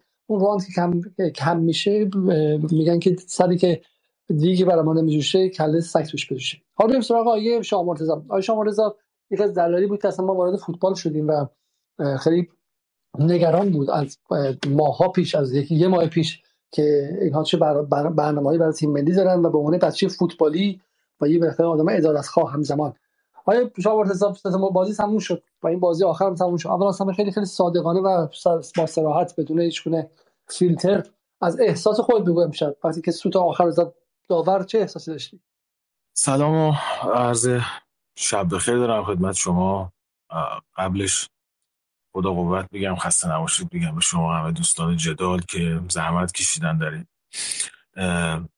مرحله متفاوت برای حضور تیم ملی در جام جهانی. حس, حس از احساس پرسیدیم. خب طبیعی ناراحتیم. و من از جنس فوتبال شروع می‌کنم صحبتم و شاید بالاخره آخرین باری باشه که ما فوتبال از جنس ممزود شدنش با امر سیاسی داریم حرف می‌زنیم و بعد می‌رسم به اون نکاتی که مد نظرمون هست از جنس غیر فوتبال از جنس خارج از مستطیل سبز. تیم ملی فوتبال ایران در شرایط بدی رسید به جام جهانی یعنی از بعد از برکناری عزیزی خادم شما نگاه بکنید روند فدراسیون رو تا همین تابستون تیم ملی فوتبال تقریبا میشه گفت صاحبی نداشت مدیری نداشت کسی نبود که متولی امر فوتبال بشه در حالی که قرار بود در آبان و آذر 1401 تیم ملی فوتبال بره جام جهانی. بعد از ماجرای آقای اسکوچیچ و اون کش و هایی که بعد از انتخاب مجدد تاج اتفاق افتاد این مسئله خیلی نگران کننده بود. بعد از انتهای شهریور و مسائلی که پیش اومد و همه در جریانش هستیم این خیلی ضریب بیشتری پیدا کرد. با اینکه چند وقت اصلا بحث تیم ملی اصلا مسکوت ما بخوایم مثلا ناکامی شکست اتفاقات تیم ملی رو بندازیم روی یه مسئله خاص به نظرم اشتباهه. مسئله کاملا چند وچی از بازی تدارکاتی نامناسب و عدم برگزاری اردو و بازی های تدارکاتی مناسب بگیرید. تا مسائل سیاسی که اصلا از ابتدای 1401 رقم خورد راجع به تیم ملی فوتبال و هواشی ورزشگاه مشهد و لغو بازی ایران کانادا و اینها. تا اینکه اصلا آقای تاج چجوری شد رئیس دوباره شد رئیس فدراسیون. بعد اسکوچیچ اصلا با شکل بدی از تیم ملی کنار گذاشته شد. همه اینها دست به دست هم داد. و من آن چیزی که یه ماه پیش فکر می‌کردم و با شما هم صحبت می‌کردم این بود که اصلا ورای مسائل فنی که اصلا اینا رو هم بذاریم جز مسائل فنی مسائل حاشیه‌ای که دخیل هست توی زمین فوتبال. یه امری اینجا ممکن بود که کمک بکنه و یا ضربه بزنه. اونم مسئله روانی بود. بازیکنی که وارد زمین میشه وقتی استرس استراب خارج از زمین قبل از بازی بهش مستولی شده باشه یا برعکس بهش روحیه مناسب داده شده باشه می‌تونه اون کاستی و یا برعکس اون نقطه قوت رو پررنگ بکنه. یعنی اگر روحیه بره بالا مثل بازی ایران ولز نیمه دوم کاملا ولز رو ما تحت فشار قرار داده بودیم. بازی شجاعانه انجام. بخاطر اینکه اون روحیه برگشته بود یه یه مسئله روانی از جنس مثبتش القا شده بود و بازیکنان و بازیابی شده همه این اتفاقات شاید برای خیلی همون تو این مقطع تاریخی و زمانی اولویت نبوده باشه. اصلا مسئله فوتبال. خ... کما اینکه خیلی از دوستانی که معترض بودن اشکال وارد می‌کنه که آقا شما الان مثلا مسئله تو واقعا فوتباله. در حالی که واقعا مسئله ما مسئله فوتبال نبود. مسئله مسئله شخص خود من این بود که آقا یه گسستی بین ماها وجود داره بر اساس دیدگاه های متفاوت. این گسسته این گسله با چه چیزهایی می‌تونه ترمیم پیدا کنه؟ با چه چیزهایی می‌تونه شکافش کمتر بشه؟ این که بگیم شکاف تو لحظه مثلا چهار تا بازی دو تا بازی سه تا بازی تیم ملی برطرف بشه که خب خیلی ساده اندیشان است. اما من مثل یه پرسزن مثل یه فلانور همش این سوالا هی مطرح می‌کردم و بلند بلند میپرسیدم که رفقا دوستان هم نسلان جوانایی که با هم اختلاف سیاسی اختلاف دیدگاه سیاسی داریم. آیا به نظر شما بازی تیم ملی فوتبال می‌تونه ما رو به هم نزدیکتر بکنه؟ من عین ستا بازی رو دعبم این بود که برم تو فضای عمومی ببینم. همین امشبم از فضای عمومی جایی که بازی رو با خیلی از هموطنان دیدیم و با هم قصه خوردیم و گریه کردیم برگشتم و در خدمت شما هستم.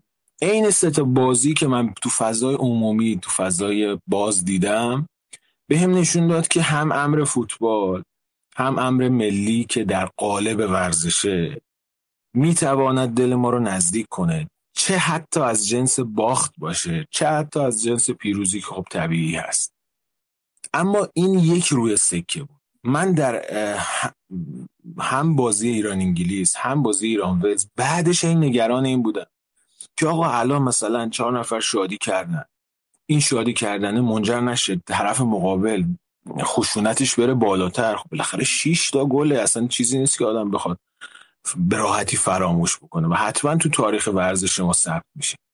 بعد اون خشونته بره بالاتر اینا دوباره با هم استکاک پیدا بکنه بعد بازی ایران ولز هم همین اتفاق بود. من تو اسپیسی که بود عرض کردم بعد ایران ولز. که آقا الان مثلا ما بردیم دیگه شاز باعث کاشت نفرته.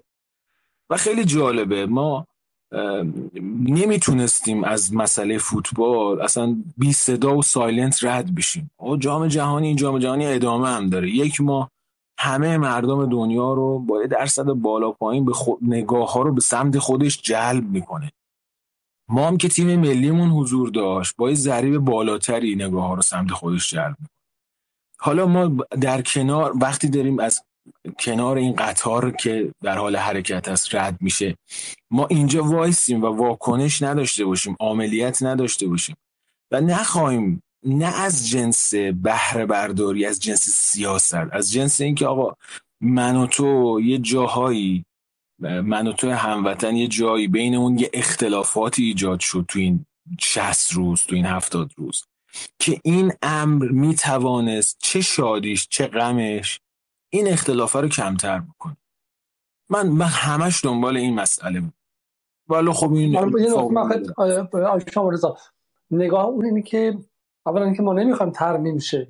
ما تازه اول انقلابمونه. شما ضد انقلابی اونوری ضد انقلاب ما انقلاب ما چی باید ترمیم کنیم؟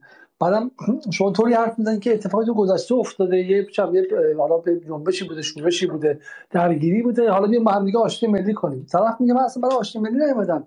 ما انقلابیم اکثریت مطلق هم هستیم چون صدامون خیلی بلنده. شما مثل مزدورید و ربات سپاهی هستید و پول گرفتید و بجنگ تا بجنگیم. خب برای همین احساس قدرت می‌کنه و برای ترمیم نیومده و معتقده که معتقده که بسیجی سپاهی تیکه تیکتون می‌کنیم و همینطور هم مزدورانشون و هر کسی هم که ساکت باشه جز مزدورانشونه.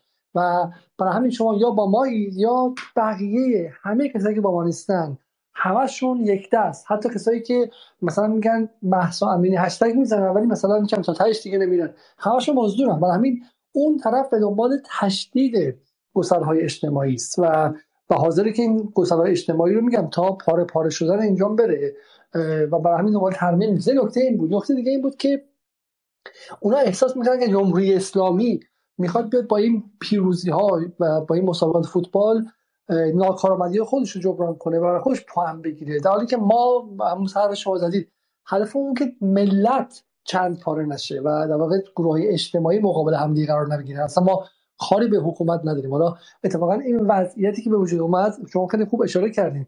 حتی مانع از این شد که خیلی ها بتونن راحت و بدون لکنت کسافت کاری که در قالب فدراسیون فوتبال شد از فساد مالی چه از بلبشویی که اتفاق افتاد سر انتخاب تیم سرمربی تیم سر دعواهای مختلف و غیره اون رو بتونن زیر ذره بذارن و اصلاح کنن اصلاح داخلی. و من می‌دونم خیلی بودن که واقعا دلشون خون بود از رفتار تاج از رفتارهایی که در فدراسیون انجام شد و و واقعا حق حق تیم ملی نبود که به این شکل بره بالا و اینقدر به شکلی آشفتگی توش باشه حالا ما بحث خارجی رو داریم میگیم ولی خب در داخل هم اتفاقا نشون داد که اگر حکمرانی ورزشی ما یک مقدار بروزتر و هوشمندتر بود کم فسادتر بود اصلاح شده تر بود دشمن خارجی خارج خیلی سختتر می‌شد برای اینکه بتونه درش نفوذ کنه و تسلیحاتیش کنه. همین انتخاب نشدن علی کریمی اگر به صورت روند خیلی شفاف و دموکراتیک و قانونی انجام شده بود علی کریمی غلط می‌کرد که بخواد اصلا چنین چیزی رو در سطح عمومی مطرح کنه و بتونه از افکارومی یارگیری کنه. چون این فرد یا حقش بود انتخاب شه یا حقش نبود. اگر حقش نبود بعد جامعه میگه حقت نیست. دیگه خفه خون بگیر دیگه. تو حق نداری که بیای و چه می‌دونم اینجا مثل کسی که مثلا برای ریاست جمهوری انتخاب نشد ولی چون روندها روندهای به قول معروف مشروعی نبود این آدم اومد و یک لگدی به این واسطه به, به این قضیه زد. برای من با شما موافقم اما امکان اینکه حالا اونها با همه اونها شما بتونی این ترمیم رو انجام بدی تر زیادی شاید خوشباورانه باشه ها چون اونها خودشون در مقام آشتی ملی با شما اصلا نمی‌بینن. قبول حرف ما؟ آخه آقای علیزاده اون منظور شما از اونها کیه؟ یعنی ببین من صحبتم ببینید من صحبتم سر بحث احزار روح جمعیه. خب طبیعیه که با یه تروریست رسانه ای که من اصلا قرار نیست که روح جمعی رو با او احضار بکنم که. اصلا من حرفم سر اینه که اونهایی که داریم راجبش حرف می‌زنیم از یه, یه،, یه ساید مشخصی دارن که بالاخره ارتضا می‌کنن از دلاری که اون داره به حسابشون واریز میشه و کارکردشون مشخصه. یه طرف ما با یه مردمی طرف هستیم که در عین اینکه مثلا یک صدای واحدی هم دارند بین خودشون متکثرن. یعنی من تو سیر این ستا بازی در فضای عمومی در تعاملات اجتماعی مناسبات اجتماعی داشتم اینو می‌دیدم. کسی که شادی می‌کرد برای گل انگلیس یه جایی سر بازی ایران ولز با خلوت خودش با خودش دو تا چهار تا کرد که آقا مسئله تیم ملی مسئله امر ملیه. حالا اشکالاتی هست اعتراضاتی هست حتما هست حتما وجود داره. اما این اتفاق رو شاید الان به, به قلزت مثلا ایران انگلیس حداقل تا الان که مثلا امشب که بازی برگزار شد من به شخص ندیدم. وجود داره ها. من میگم خیلی متکثر. یعنی از هر جنسش ما که بخوایم قضاوت بکنیم متکثره. با یه نسبت های با یه درصد های بالا و پایینی کنار هم جمع میشن. هر دو تا قطب. نکته اولی که شما گفتید نکته دومی که شما گفتید در واقع پاسخ نکته اولتون بود. مسئله ملی مسئله ملت طبیعتا در مقابل اون نگاه قرار می‌گیره. از طرفی من یه نکته دیگرم عرض بکنم. من بازی اول ایران انگلیس رو عرض کرده بودم. شمال تهران دیدم. شمال شهر دیدم. یه فضای 400 500 نفره. بعدش که مثلا از بازی از اون محوطه که ما خارج شدیم اومدیم خیلی جالب بود. یا آقا پسر جوان که سن سالش از منم کمتر بود. ظاهرش این به همه چی می‌خورد جز این که مثلا این حرفی که الان می‌خوام بزنم و مثلا شما ازش بشنوی و توقع شنیدن داشته باشی. یه عزیز اونجا رو داشت مثلا نظافت می‌کرد و گفت ای بابا اینم از فوتبال بازی کردنشون شش تا خوردیم از انگلیس.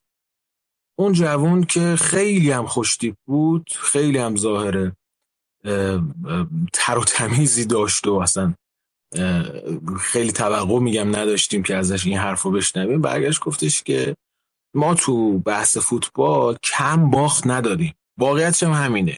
شاید ما مثلا تعداد شکستا و تعداد, تعداد ناکامی های به یاد موندنیمون رو به یاد بیاریم چشمگیرتر باشه. ادعا رو من کاری ندارم. گفت ما تعداد باخت که دادیم تو فوتبال کم نبوده. اما آدم از این که مثلا می‌بینه که بعد از گل زدن انگلیس هم نسل خودش هم سن سال خودش شادی می‌کنه این هست آدم خورد می‌کنه. خب این, این اینا چیزی نیستش که الان ما بخوایم بگیم که چون بس آمده صدایی ندارد پس وجود ندارد. خود شما به این این اتفاق در حالتی من من حرفم سر این نقطه است. گفتم که آقا این فوتباله ماها رو می‌تونه هم نزدیک بکنه.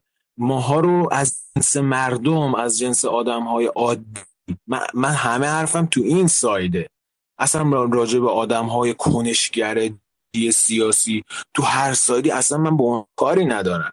چون مسئله عام بود مسئله بازی های تیم ملی پخشش هواشیش و اصلا ماش مردم عام بودن. مثلا رو اون مسئله توی اون بازه داشتم حرف می‌زدم و حرف و اصلا نگران اونجا بودم.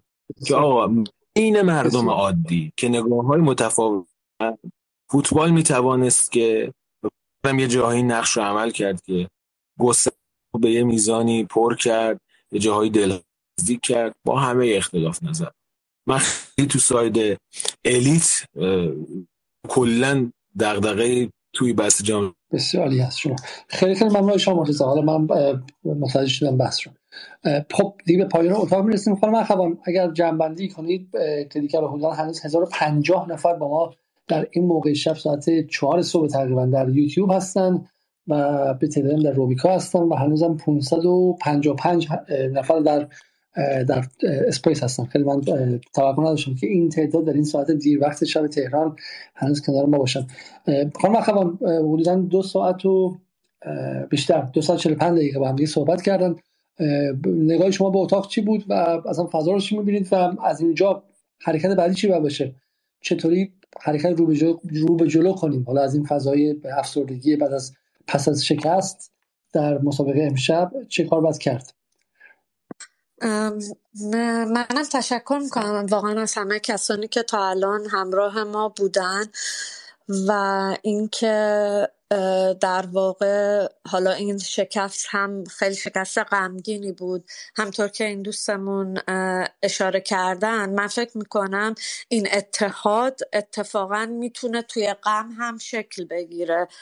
و مسئله که هست پروژه علی کریمی سازی ها و اینا که خب تازه شروع نشده و ادامه هم خواهد داشت در واقع پروژه کسانی که در پی تخریب امید مردم هستن. اونها اگر تیم ملی امشب می برد هم این پروژه رو یه جور دیگه ای شکل دادن با اینکه دست بذارن رو اینکه چه فسادی بوده و اینا. ولی این در واقع به نظر من انتهای ماجرا نیست. یعنی این در واقع جنگ تخریبی که شکل گرفته حالا علی کریمی سازیه ما اینو چه توی فوتبال چه توی ورزش چه توی ورزش های رزمی می‌تونیم ببینیم و چه توی همه حوزه های دیگه ای که برها روزانه دقدقه زیست مردمه.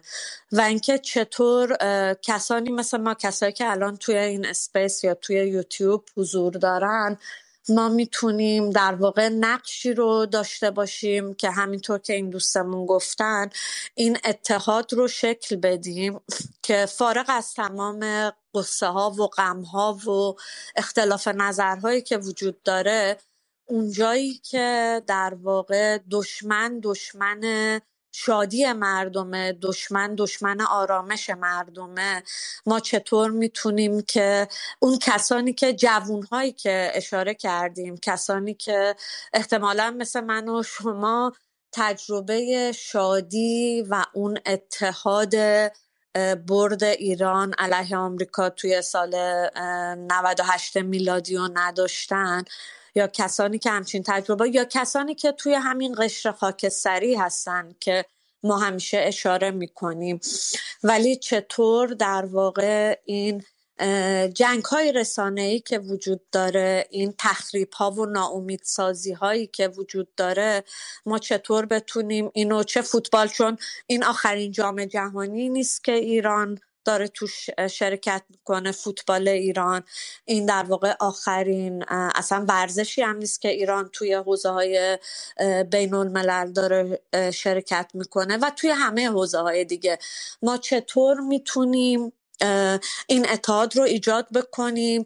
چون حالا درسته که ورزش سیاسیه ولی خب برد و باخت الزامن دست ما نیست رقابت ها داره توی در واقع سطح دیگه اتفاق میفته و اینکه این اتحاد این با هم بودن کنار هم بودن چه توی برد چه توی باخت و حالا توی ورزش و چه توی حوزه های دیگه شکل بگیره. این به نظر من منم فکر می‌کنم که بحث بحث اتحاده.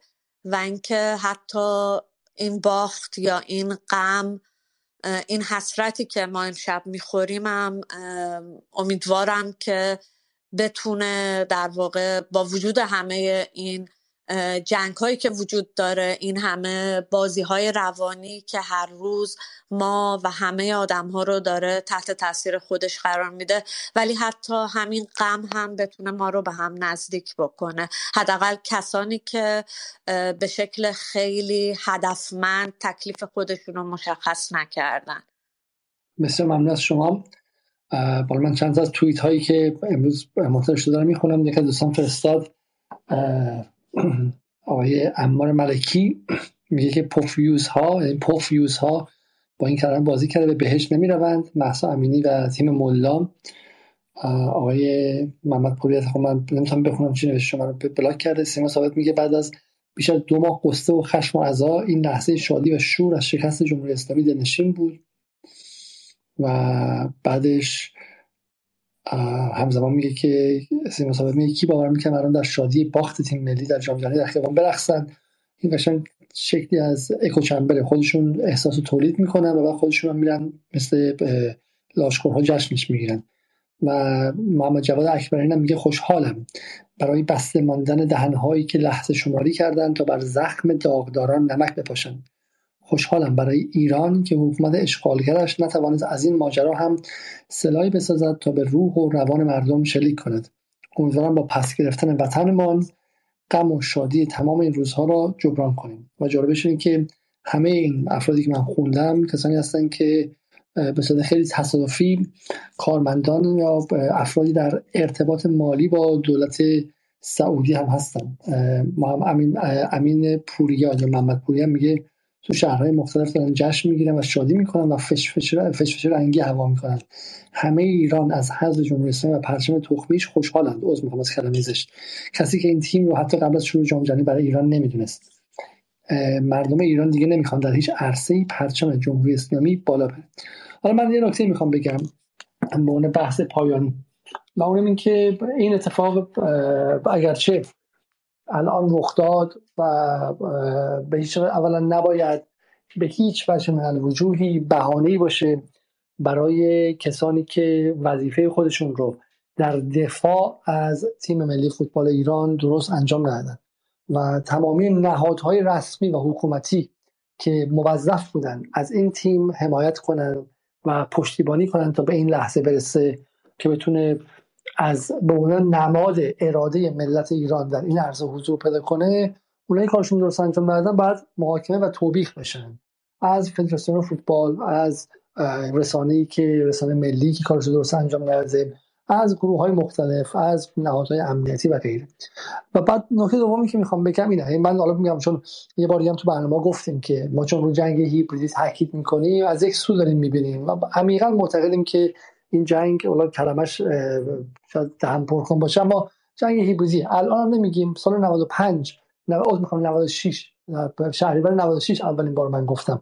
اما من حق دارم بگم به عنوان کسی که بیرون از نظم قدرت و ساحت قدرت رسمی و حکومتی هستم. کسایی که در اون ساحت حکومتی بودن در مقام اینکه جنگ شده نیستن. وظیفه دارن که بگم خودشون در دفاع هیبریدی چه کردن و خیلیشون نکردن. نکته دوم می‌خوام بگم اینکه این الان شروع نشد. ما یک مسیری می‌تونیم ببینیم. از حدود سال 97 شروع شد و ورزش ایران رو در همه ساعت مختلفش هدف گرفت. گروه های خاصی بودن. حالا من اسم نمی‌خوام ببرم. گروه های خاصی بودن که پای بسیار از ورزشکاران ایران نشستن و دونه دونهشون رو سعی کردن متقاعد کنن که از ایران خارج شن پناهندگی بگیرن و به به شکل کشورهای دیگه بپیوندن. این الگوریتم ها این پترن ها این الگوها الگوهایی بود که می‌شد ازش جلوگیری کرد. ما که نه سر پیازیم نه تای پیازیم نه اطلاعات امنیتی داریم نه چیزی با خوندن چهار تا کتاب آکادمیک که من برای شما بالا فردا منتشر خواهم کرد درباره ورزش و جنگ سرد می‌دونیم که در در دوره جنگ سرد همه این کارها توسط سیایی انجام شده بود. برای به پناهندگی کشوندن ورزشکار چکسلواکی مجارستان. روسیه کوبا هر کشوری که مثلا در بلوک شرق بود رو با این حربه ها بیرون میکشیدن می‌گفتن می اینجا مثل ما میجنگی. یه یه ماه هم بازی می‌دادن بعد مثل توفاله پرتش می‌کردن بیرون. و توی اینجا سعی کردن که پناهنده سازی کنن از ورزشکاران تیم ملی ایران از کیمیا علیزاده گرفته تا قهرمان جدای ایران تا غیره و غیره. و و نظام می‌دونست که ورزش ایران زیر زیر فشاره. فدراسیون ها می‌دونستن که زیر فشاره و باز هم اون خردی که لازم بود برای جمع کردن خودشون برای رفتن به حالت تدافعی برای آرایش جنگی گرفتن رو نگرفتن. و همینطور همین تیم ملی. تیم ملی که معلومه که حتی یک دونه مشاور رسانه‌ای نداره. حالا کیروش بعد بازی رو بعد چی؟ بسیار خوب. من نه فوتبالی هستم نه سواد فوتبالی چندانی دارم. ولی می‌خوام بگم کیروش اتفاقا بخشی از این خلل رو جبران کرد. چون همونطور که دوستان مختلفی گفتن بخشی از مسئله این فشار سنگین روانی روی تیم بود. میگم رفتن از رفقای سابق اینها به قول معروف اعتراف اجباری گرفتن علیهشون. یعنی کارایی کردن که فقط توی نظام نظام مجاهدین خلق مثلا ممکنه باشه. خانواده های عملا میشه گفت برعکس. خانواده ها و دوستان صمیمی این 15 16 تا بازیکن تیم ملی رو گروگان عاطفی گرفتن ازشون مصاحبه علیهشون گرفتن. خب از وریا غفوری گرفته تا یحیی گل محمدی تا غیره غیره تا علی دایی خب که مثلا ریش سفید و بزرگ اینا محسوب می‌شد رو رفتن با کارها و حربه های خیلی حرفه‌ای مقابل اینها گذاشتن و طرف مقابل راست راست نگاهشون کرده و نتونسته کاری کنه. و واقعا اگر کیروش نبود و نمی‌تونست بخشی از این فضای روانی رو حداقل خونسا کنه به نظر من اوضاع حتی شاید مثلا بدتر هم میشه. به این عنوان دارم میگم که طرف مقابل می‌دونه داره چه کار می‌کنه. طرف مقابل از ماه از خیلی از ماها کتاب درباره تاریخ ایران بیشتر خونده. از خیلی از ماها کتاب درباره جامعه شناسی ایران بیشتر خونده. اقوام ایران رو بهتر از ما می‌شناسه. گسل های ایران رو بهتر از ما می‌شناسه. مردم شناسی ایران رو بهتر از ما می‌شناسه. اون تیم هایی که توی موساد و CIA نشستن دارن کار می‌کنن برخلاف این ور که فقط دنبال تعهد نه تخصص اونا نه متخصصین دارن.